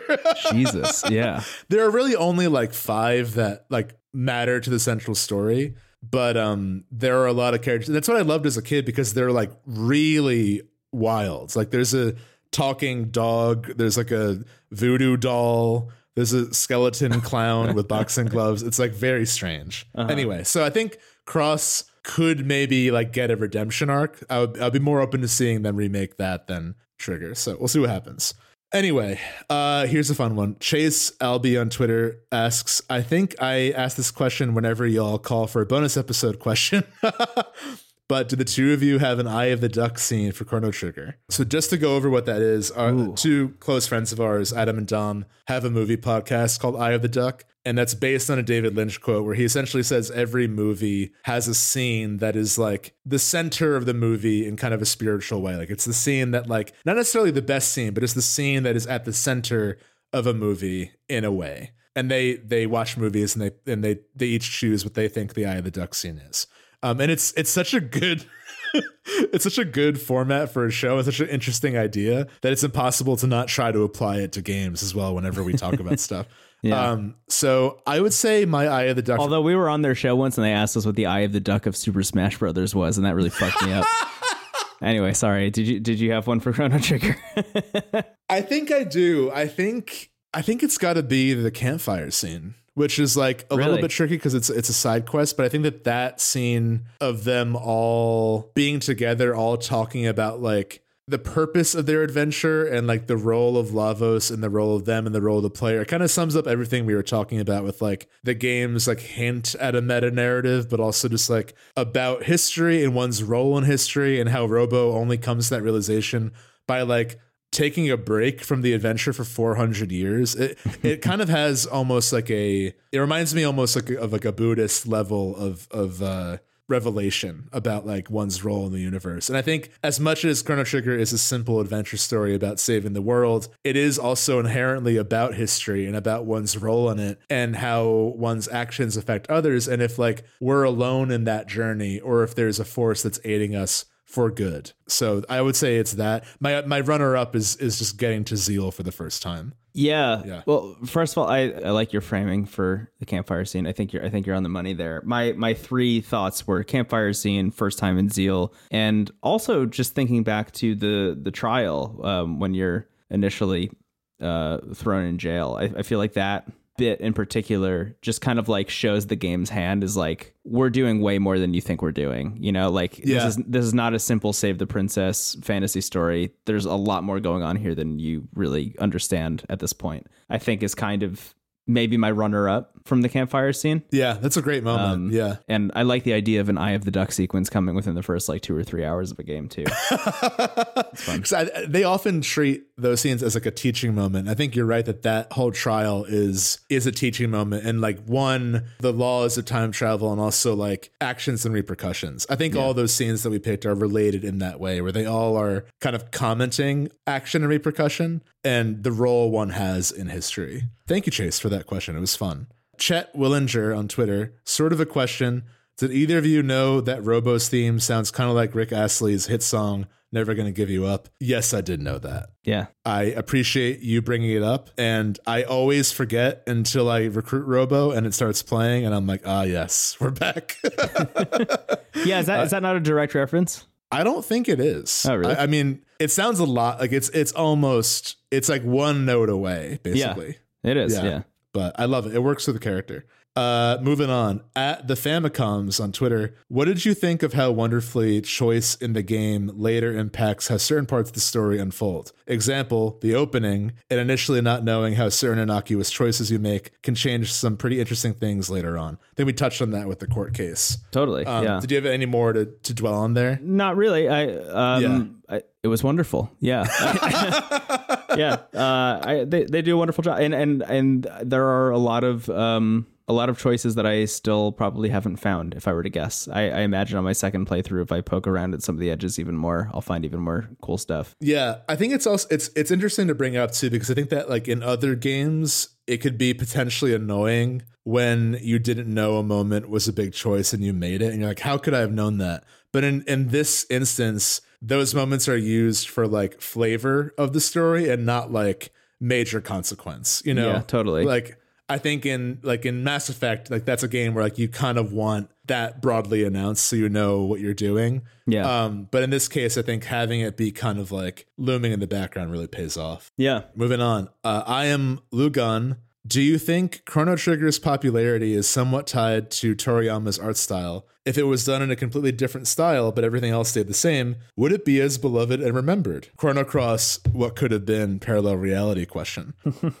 it's impossible to say really because i mean that's such i think every part of this game is so integral to the experience like like in any game really. Mm-hmm. But like we mentioned earlier this is a game where like everyone is contributing their best work to kind of make this like wonderful alchemy i think toriyama's art style does a really great job and and this is similar to dragon quest where he also does the art his his style i think is so recognizable that it kind of adds this instant layer of nostalgia even if you haven't experienced what it is Yeah. that i think really helps and i also think that like his style really balances tone well, where like it's immediately likable. It's like colorful and cheerful and bright, but it's able to carry drama and and darker moments very well too. Like it, it's it's able to do both kind of effortlessly, which is I think partially why he's so successful. Is like that style lends itself to so many different style of stories. Yeah, I I mean, I, I think that Toriyama being involved was definitely like a huge draw for a lot of people, right? Because at this Yeah. point, the anime was like well established. You know, the, the the manga was like done. I think at this point, I think like Dragon Ball was obviously done. I think Dragon Ball Z even was like done from a manga perspective at this point, and like we were well into Dragon Ball, Dragon Ball Z being adapted into anime that was like even starting to get like localized and aired in the U.S. For example, like the ear the early stages of that. So like yeah, Toriyama had like broken out and become kind of like a worldwide phenomenon in general. So I, I think I think he was definitely a draw, and that's kind of the the whole aspect of the Dream Team, right? That's why the Dream Team was assembled in the first place. Was like, well, you're gonna know who one of these people are, you know? Yeah, you're gonna, right. You're gonna know who Toriyama is. You're gonna have played a Dragon Quest or have played a Final Fantasy, you know? So. I, th- I think you could ask this question about any of the three of them in a sense. Um, and- Absolutely. And, the answer would be yes.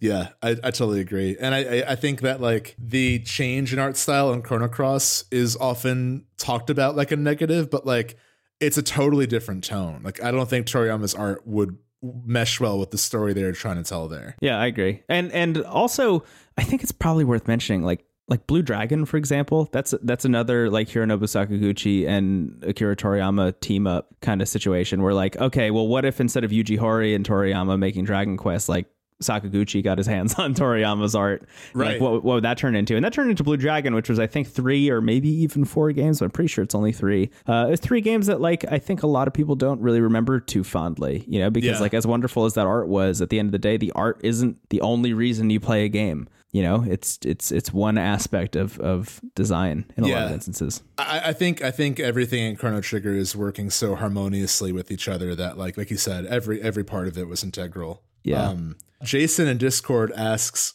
this is very funny. What Tales of Arise inspired anime shouts would you give some of your favorite double and triple tech attacks? For example, Frog, X marks the spot during X Strike. oh Um, my god. And also, how would you feel if the only time Crono spoke was during these, These anime, anime shouts? shouts? I would feel fine about that, just to get that out of the way. It just I just don't know what his voice would sound like. That's the thing that's really fucking me up. I'm trying to I'm trying to think about what what Crono's voice would sound like. Yeah, it's a little bit like Link. It's like when you give a voice to a character that you've only known as silent. I mean, any of them technically, they all Yeah. are silent. You can kind of infer what Link's voice sounds like based on the way he yells That's "yeah," true. you know? That's and true, like yeah. that's that's a little disconcerting to make that extrapolation in a yeah. sense. And that voice actor who does Link's Yaz has like done characters like you can like he's talked as other characters. So you can sometimes in like, real oh, life. That that guy talks. He doesn't just yell. He doesn't just yell. Can you believe we found a guy who only yells to voice? I love doing long Link. episodes like this because eventually we get into this. this like Yeah, this dude doesn't just yell. yeah. I don't. I mean, X marks the spot is really good. I don't know if I can one up that. I feel like I'm just glad I got to share that with the world. I feel like. I mean, I'm trying to remember, like,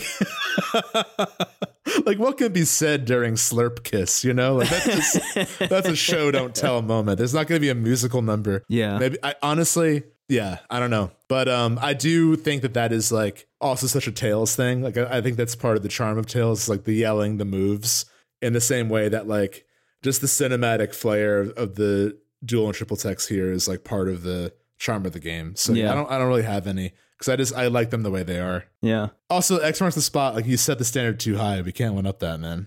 Um, Baker in Discord, which song theme from the soundtrack is your favorite?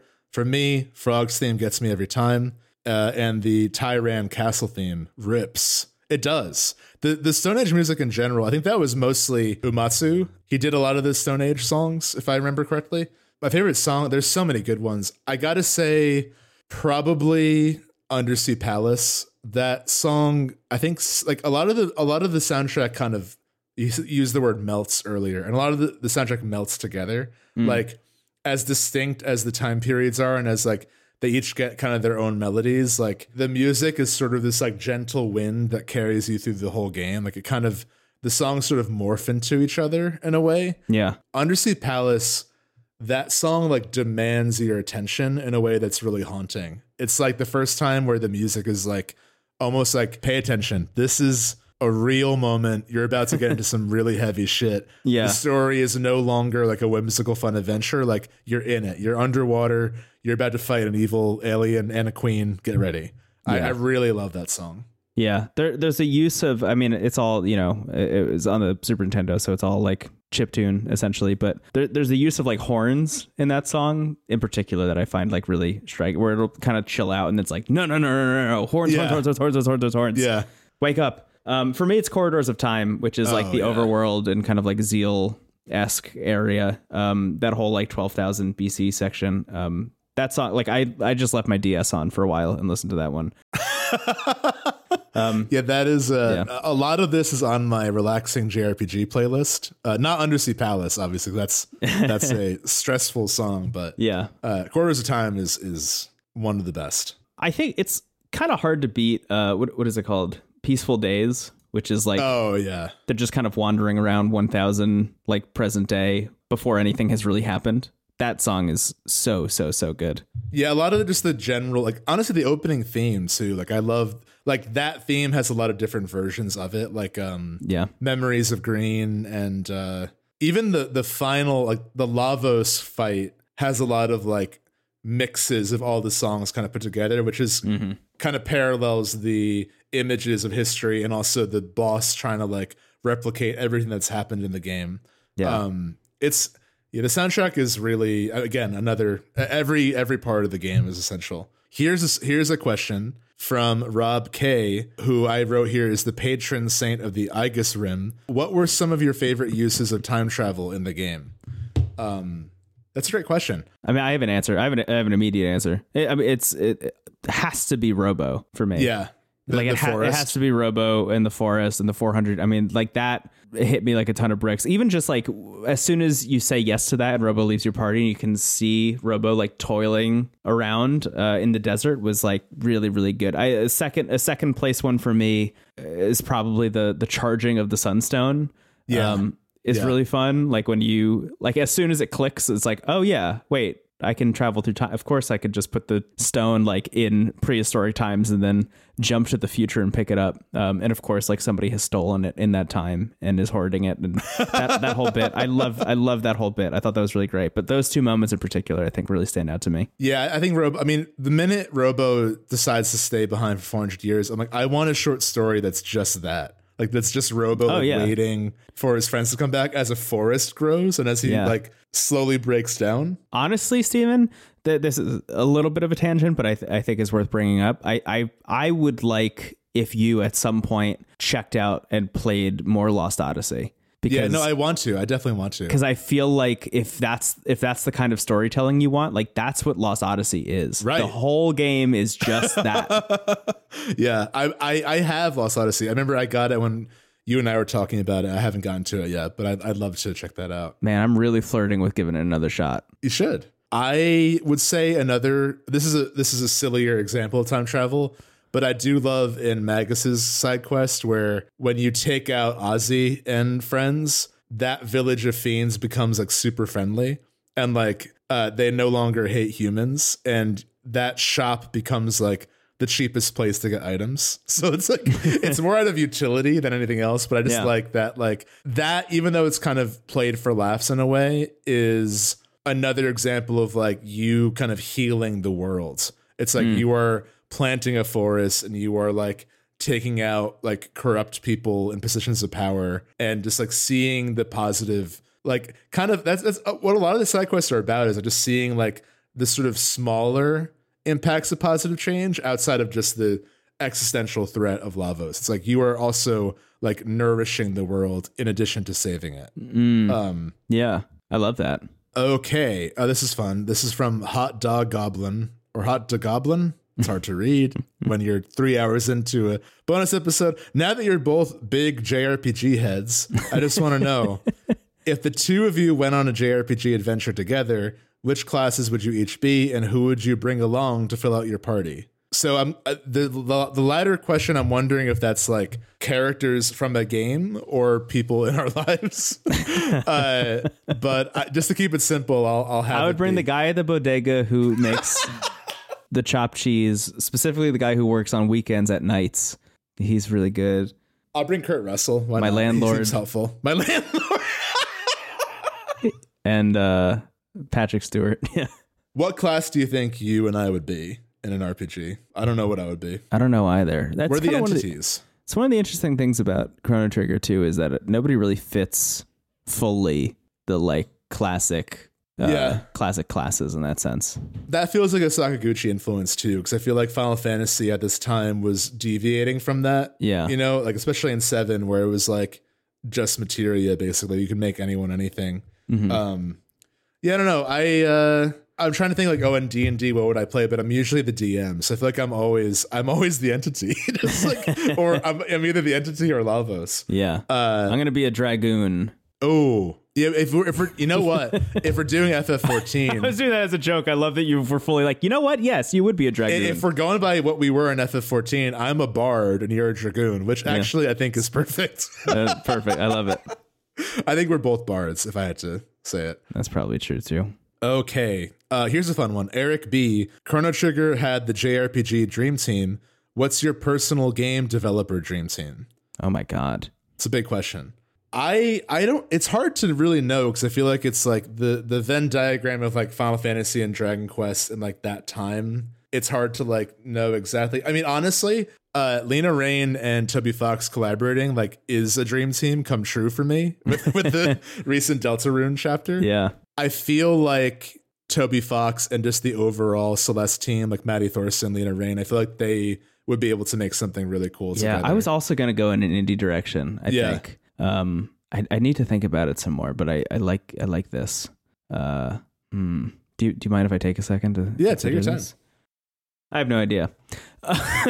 It's hard. It's a hard question. It's a yeah. it's a hard question. I do I do feel like there's there's room for uh, an indie team to do something like this though, and I, I would like to see that happen. Yeah, and and then it's where we see more personal authorships. It's kind of easier to identify like the creative voices of smaller teams, obviously. Yeah. Like I don't I, I know the um I forgot his name, but I know the guy who runs FF14 I think is like kind of a more modern Sakaguchi in some ways. Like I Yeah. feel like he has like an but even even that is like I mean that that game is like its own little industry. like hundreds and hundreds of people. So I Yeah. mean and the same thing with this game as but much now, as we now he's directing 16, right? That's right. And that's the thing too about Trigger is like as much as we credit the the dream team, it's like it's still dozens and nearly hundreds of people who worked Yeah. on this. So it's like that combination is really hard to put into words in like another combination of people, you know. Yeah. But it's a cool question, and I definitely think that there are people I'd love to see work together. Yeah. Um, I, a weird little like microcosm of this um, is a thing that I'm kind of excited about, and I haven't checked out.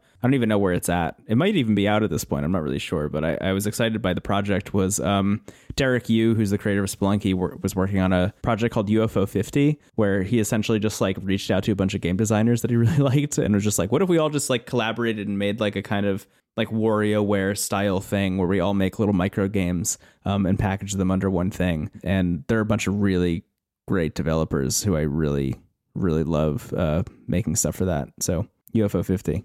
When that awesome. happens, it's like kind of a real life version of this. That's a dream team. Yeah. Ribbit Robot asks, Who from the main cast would you most want to hang out with at the end of time while your buds were off fighting Lavos? Wow. So who of the cast would we want to hang out with while everyone else is doing the end of the game?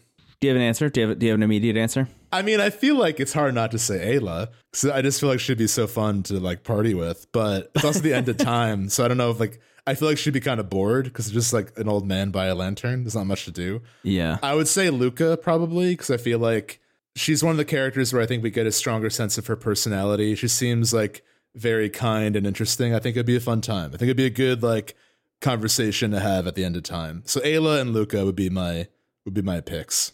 Yeah. I think I would be between probably Marle and Robo, I think. Um just I I spent a lot of time with Marle on this quest and I feel like I don't know. I just feel like we'd get along. We, she seems like somebody I would be friends with in real life, if I'm being totally honest. I, I feel like, especially Lucca and Marle. I mean, they're they're like you know the the original party members. I feel like they are written to be relatable in that way because they're the present day characters. They're like yeah, you know, and especially like I think they also get a lot more in like Lucca's side quests. You don't get a lot, but in the forest one, you do and Marle's side quests you get a stronger sense of her personality. So, I mean, the whole cast is so lovable. Like, uh, it'd be any of them. Probably not Magus. I probably would be uncomfortable hanging out with Magus at the end of time. Yeah. It would still be interesting. It wouldn't be boring. that's that's true. Yeah. But I do think it would be cool to just like talk to Robo for a long time. Yeah, totally. Rufus in the Discord also asks if someone were to say they were making a game inspired by Chrono Trigger, what would be the thing you'd want them to pull from the game? Mm. For example, you've pointed out how Souls likes often just pick up the bonfires of the fog wall as surface elements of that game, missing the more important aspects that make Dark Souls what it is. What yes, do you think yes. these important aspects would be for a chrono like? Yes, I've been thinking about this a lot, a lot, obviously, yeah. because I've been playing the Tokyo RPG Factory stuff, uh, but also just like now putting Chrono Trigger in the context of the other JRPGs I've played. Um, and I've already br- I've already brought this bit in particular up, but I think the most important thing to me is just like not needing to add complexity for complexity's sake. Like you don't always like the the idea of turn based combat is good by itself. Like I think that that is you don't really need to expand upon it a whole lot. I think it's one of the brilliant things about Yuji Horii and the Dragon Quest franchise is that like that combat has remained mostly the same for the entire existence of that of that uh, uh, uh, series, which is really really wonderful. So every time you pick up a Dragon Quest game, like you know exactly what you're going to get, um, and I think that's great. And they they add complexity to story or complexity to other different mechanics outside of that. Dragon Quest Five is about you know growing older through time, but they also invented this like mechanic where you can capture monsters and they can join your team, which obviously turned into a whole bunch of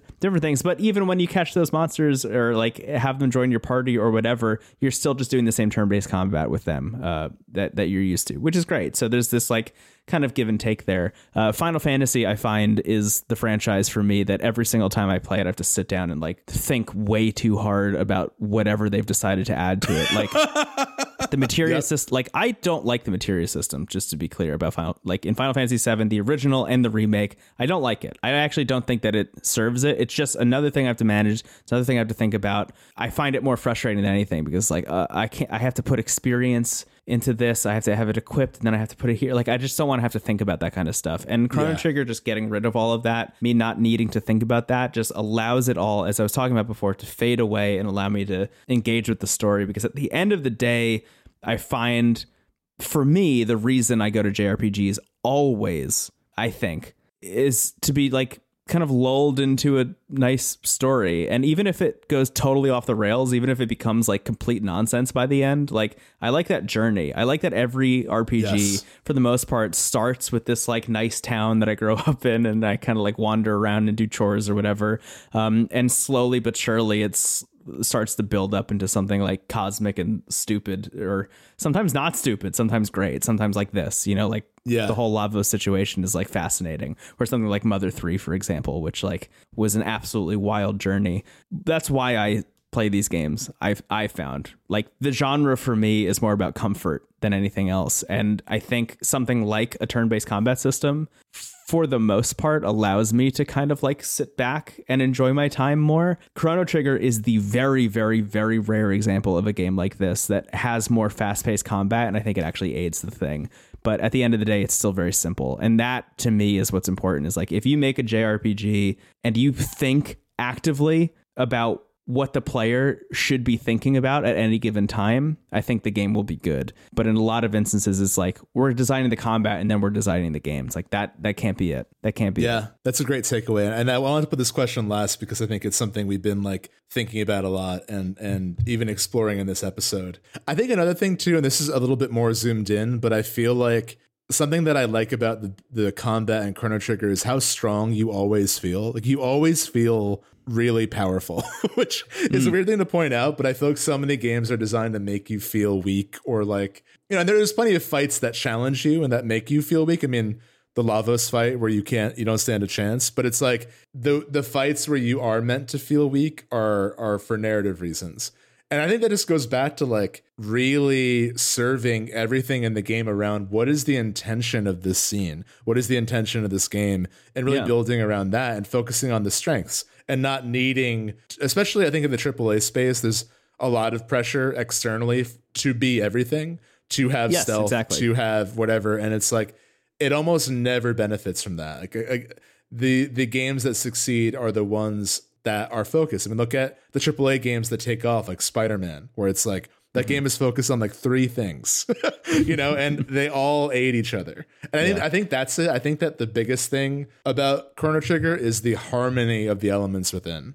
It's like not only do you have intentionality, but every part of it is is harmonizing with the other Yeah. and that's i think the challenge is that as as specific as the experience is and as like strong of an identity this game has the lessons to pull from it are very basic. It almost goes back to the entity conversation where it's like the lessons to take from this game are kind of loose and philosophical. It's like mm-hmm. believe in yourself believe in your product let the confidence bleed through it. Be like Ayla where you're just like yeah I'm strong I know it I'm just gonna I'm just gonna go save the world. I, I need to point out how much I love Ayla because I feel like sh- there she's the character from prehistoric times who is constantly being thrown in eras like that would blow anyone's mind from that time. And she like is just vibing the whole time. Like she just like never like she never stops to ask questions. She's just like yeah like i'm ready to party. I'm ready to fight. I'm ready to save the world. Having Yeah. that like relentless optimism like as part of the team i i just adored i loved her confidence. And i think that the game shares that confidence which is fun. Yeah, the closest you get to that is bringing Robo to prehistoric times, and it's not even Ayla that's like commenting on it. You know, Yeah. uh, I, which I really appreciate. Um, Yeah, she briefly asks like what a robot is, and she asks if she can eat frog, and that's like it. Otherwise, she's like, "Yeah, I get it," because she's it. not. She's smart. She just speaks in a different way. You know, like I thought she was great. I love, I love everyone, but I think Ayla has a special place in my heart for sure. Yeah. I think one of the things I've been thinking about a lot in terms of Tokyo RPG Factory, which I'm just going to keep bringing up, is uh, a lot of the pushback I've seen on those games, or like the the common refrain I've seen, is like this game doesn't do anything new. Is like that's the that's the phrase I see a lot, and the big thing for me, I think, my kind of big takeaway here is like that's incorrect because there's a new story there. in Yeah. a sense, you know. And at the end of the day, that's why I'm playing those games. And uh, I th- I think that like I've been trying to figure out, I've been trying to boil down to like why I like these games, why I like Lost Sphear, and why I like I Am Setsuna so much, even though they are like kind of like blatant kind of copies of what Chrono Trigger was trying to do. Is like just the fact that they're telling a new story in uh, in a in a format or in a in a gameplay scenario mechanically that I appreciate and already know I like. That's that's actually enough for me. But I do think you're right. I think like if anything, it is philosophical. Like Ico is a chrono like. It is, and I, you know, I think, I think uh, it's not a coincidence that I think our favorite games are almost all focused in this way, and Yeah. and you know, the elements serve each other. Yeah. You're right though. There is that external pressure. That's why people are saying that like I am Setsuna, quote unquote, doesn't do anything new, you know, is because I, I feel like consumers have been trained to expect things to be bigger and bigger. I, I think the the joke that you and I make all the time is like whenever they announce new open world games, like this is the biggest open world. This is the most dense open world of Yeah, all time. yeah. It's like it doesn't need to be the most dense. It doesn't need to be the biggest. It's the size of actual Michigan. It's like Yeah. that means nothing. You don't need that. That that's Yeah. that's unnecessary if the game is not fun. You know, Right. like that's that's not the reason the game is fun at the end of the day. The irony too is that Chrono Trigger, even in '95, was inherently a nostalgic story. Yeah. It's it's it's literally tied to the past, and even though it does a lot of these innovative new things, it almost feels like that happened just like kind of by accident. You know, hmm. it's like the, the game isn't being like.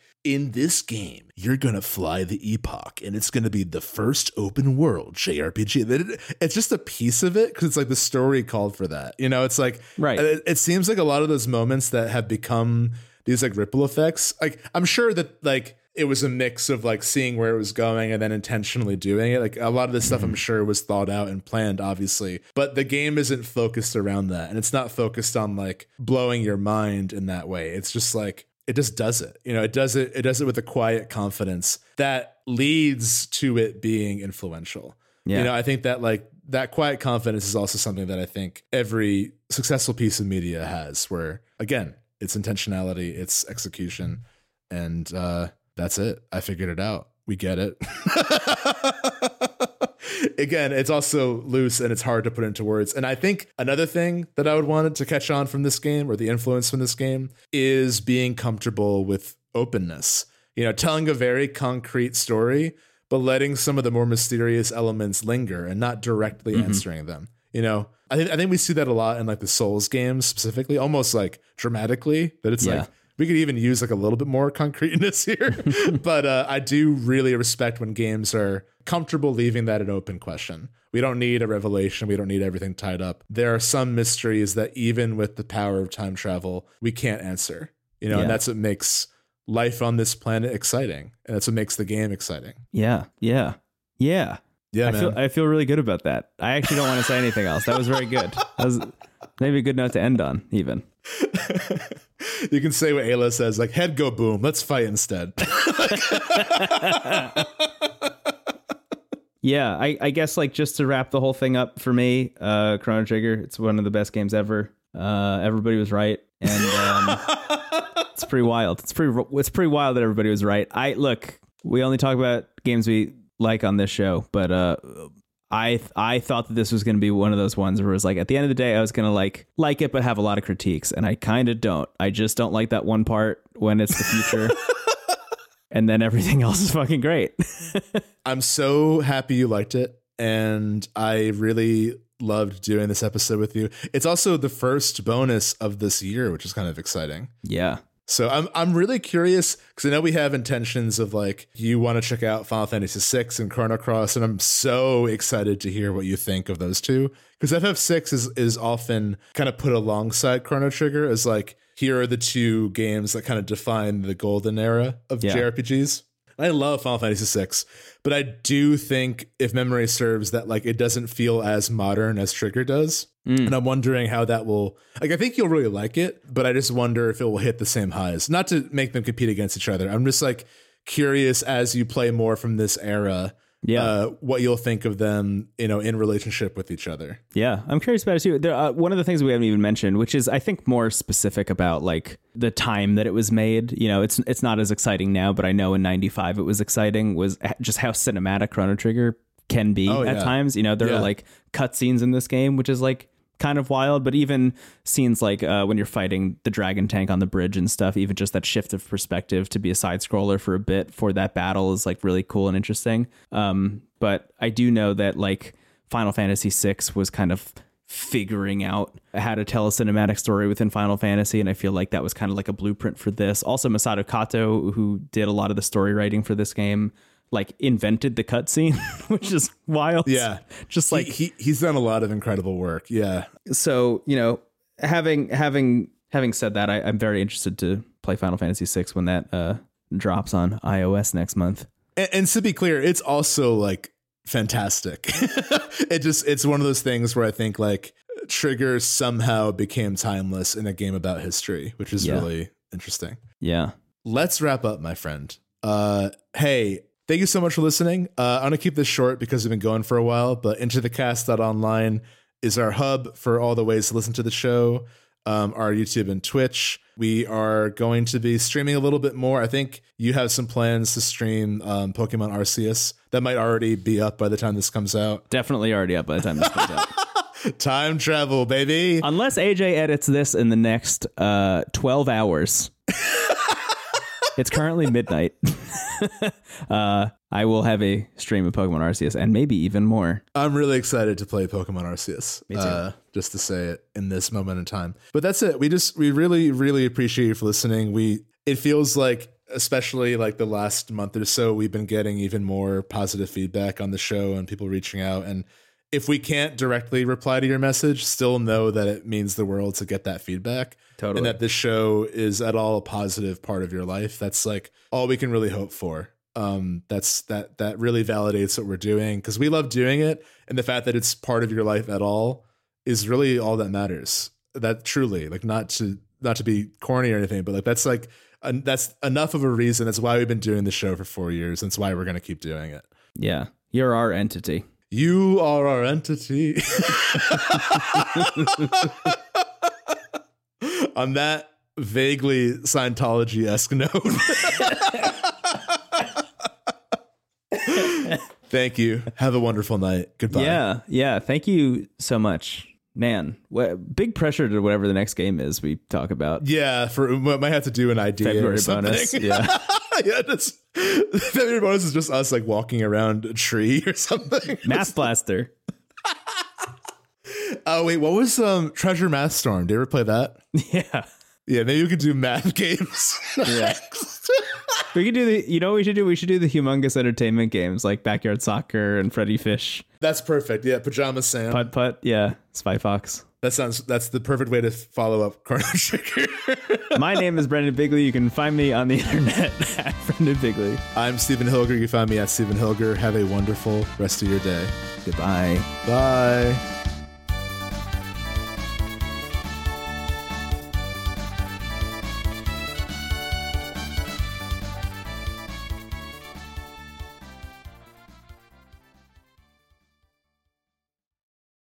Gamers Rise Up. It's the Into the Aether Chrono Trigger bonus episode. I'm Kim. And the frog of the week, the month, the year, all of time, really, is Frog. This frog is from the Kingdom of Guardia, circa the year 600 AD. He has green and white skin with brown stripes and wears a classic adventurer's ensemble, complete with a flowing green cape. He also wields a shield and the legendary sword Masamune. I must admit, Frog almost didn't qualify to be Frog of the Week because he wasn't always a frog. Rather, he was once a young man named Glenn, who was turned into a frog by an evil sorcerer. Tough break. But I suppose every cloud really does have a silver lining. This frog calls triumphantly when he's happy, such as after a successful battle. His call sounds like a rippling electronic croak. I like this frog because he has big blue lion's energy. A guy named Glenn was sworn to avenge the dead? Someone get this frog an eye patch. And that's the frog of all time. Thank you to Brendan and Stephen for having me on the show to talk about this great frog.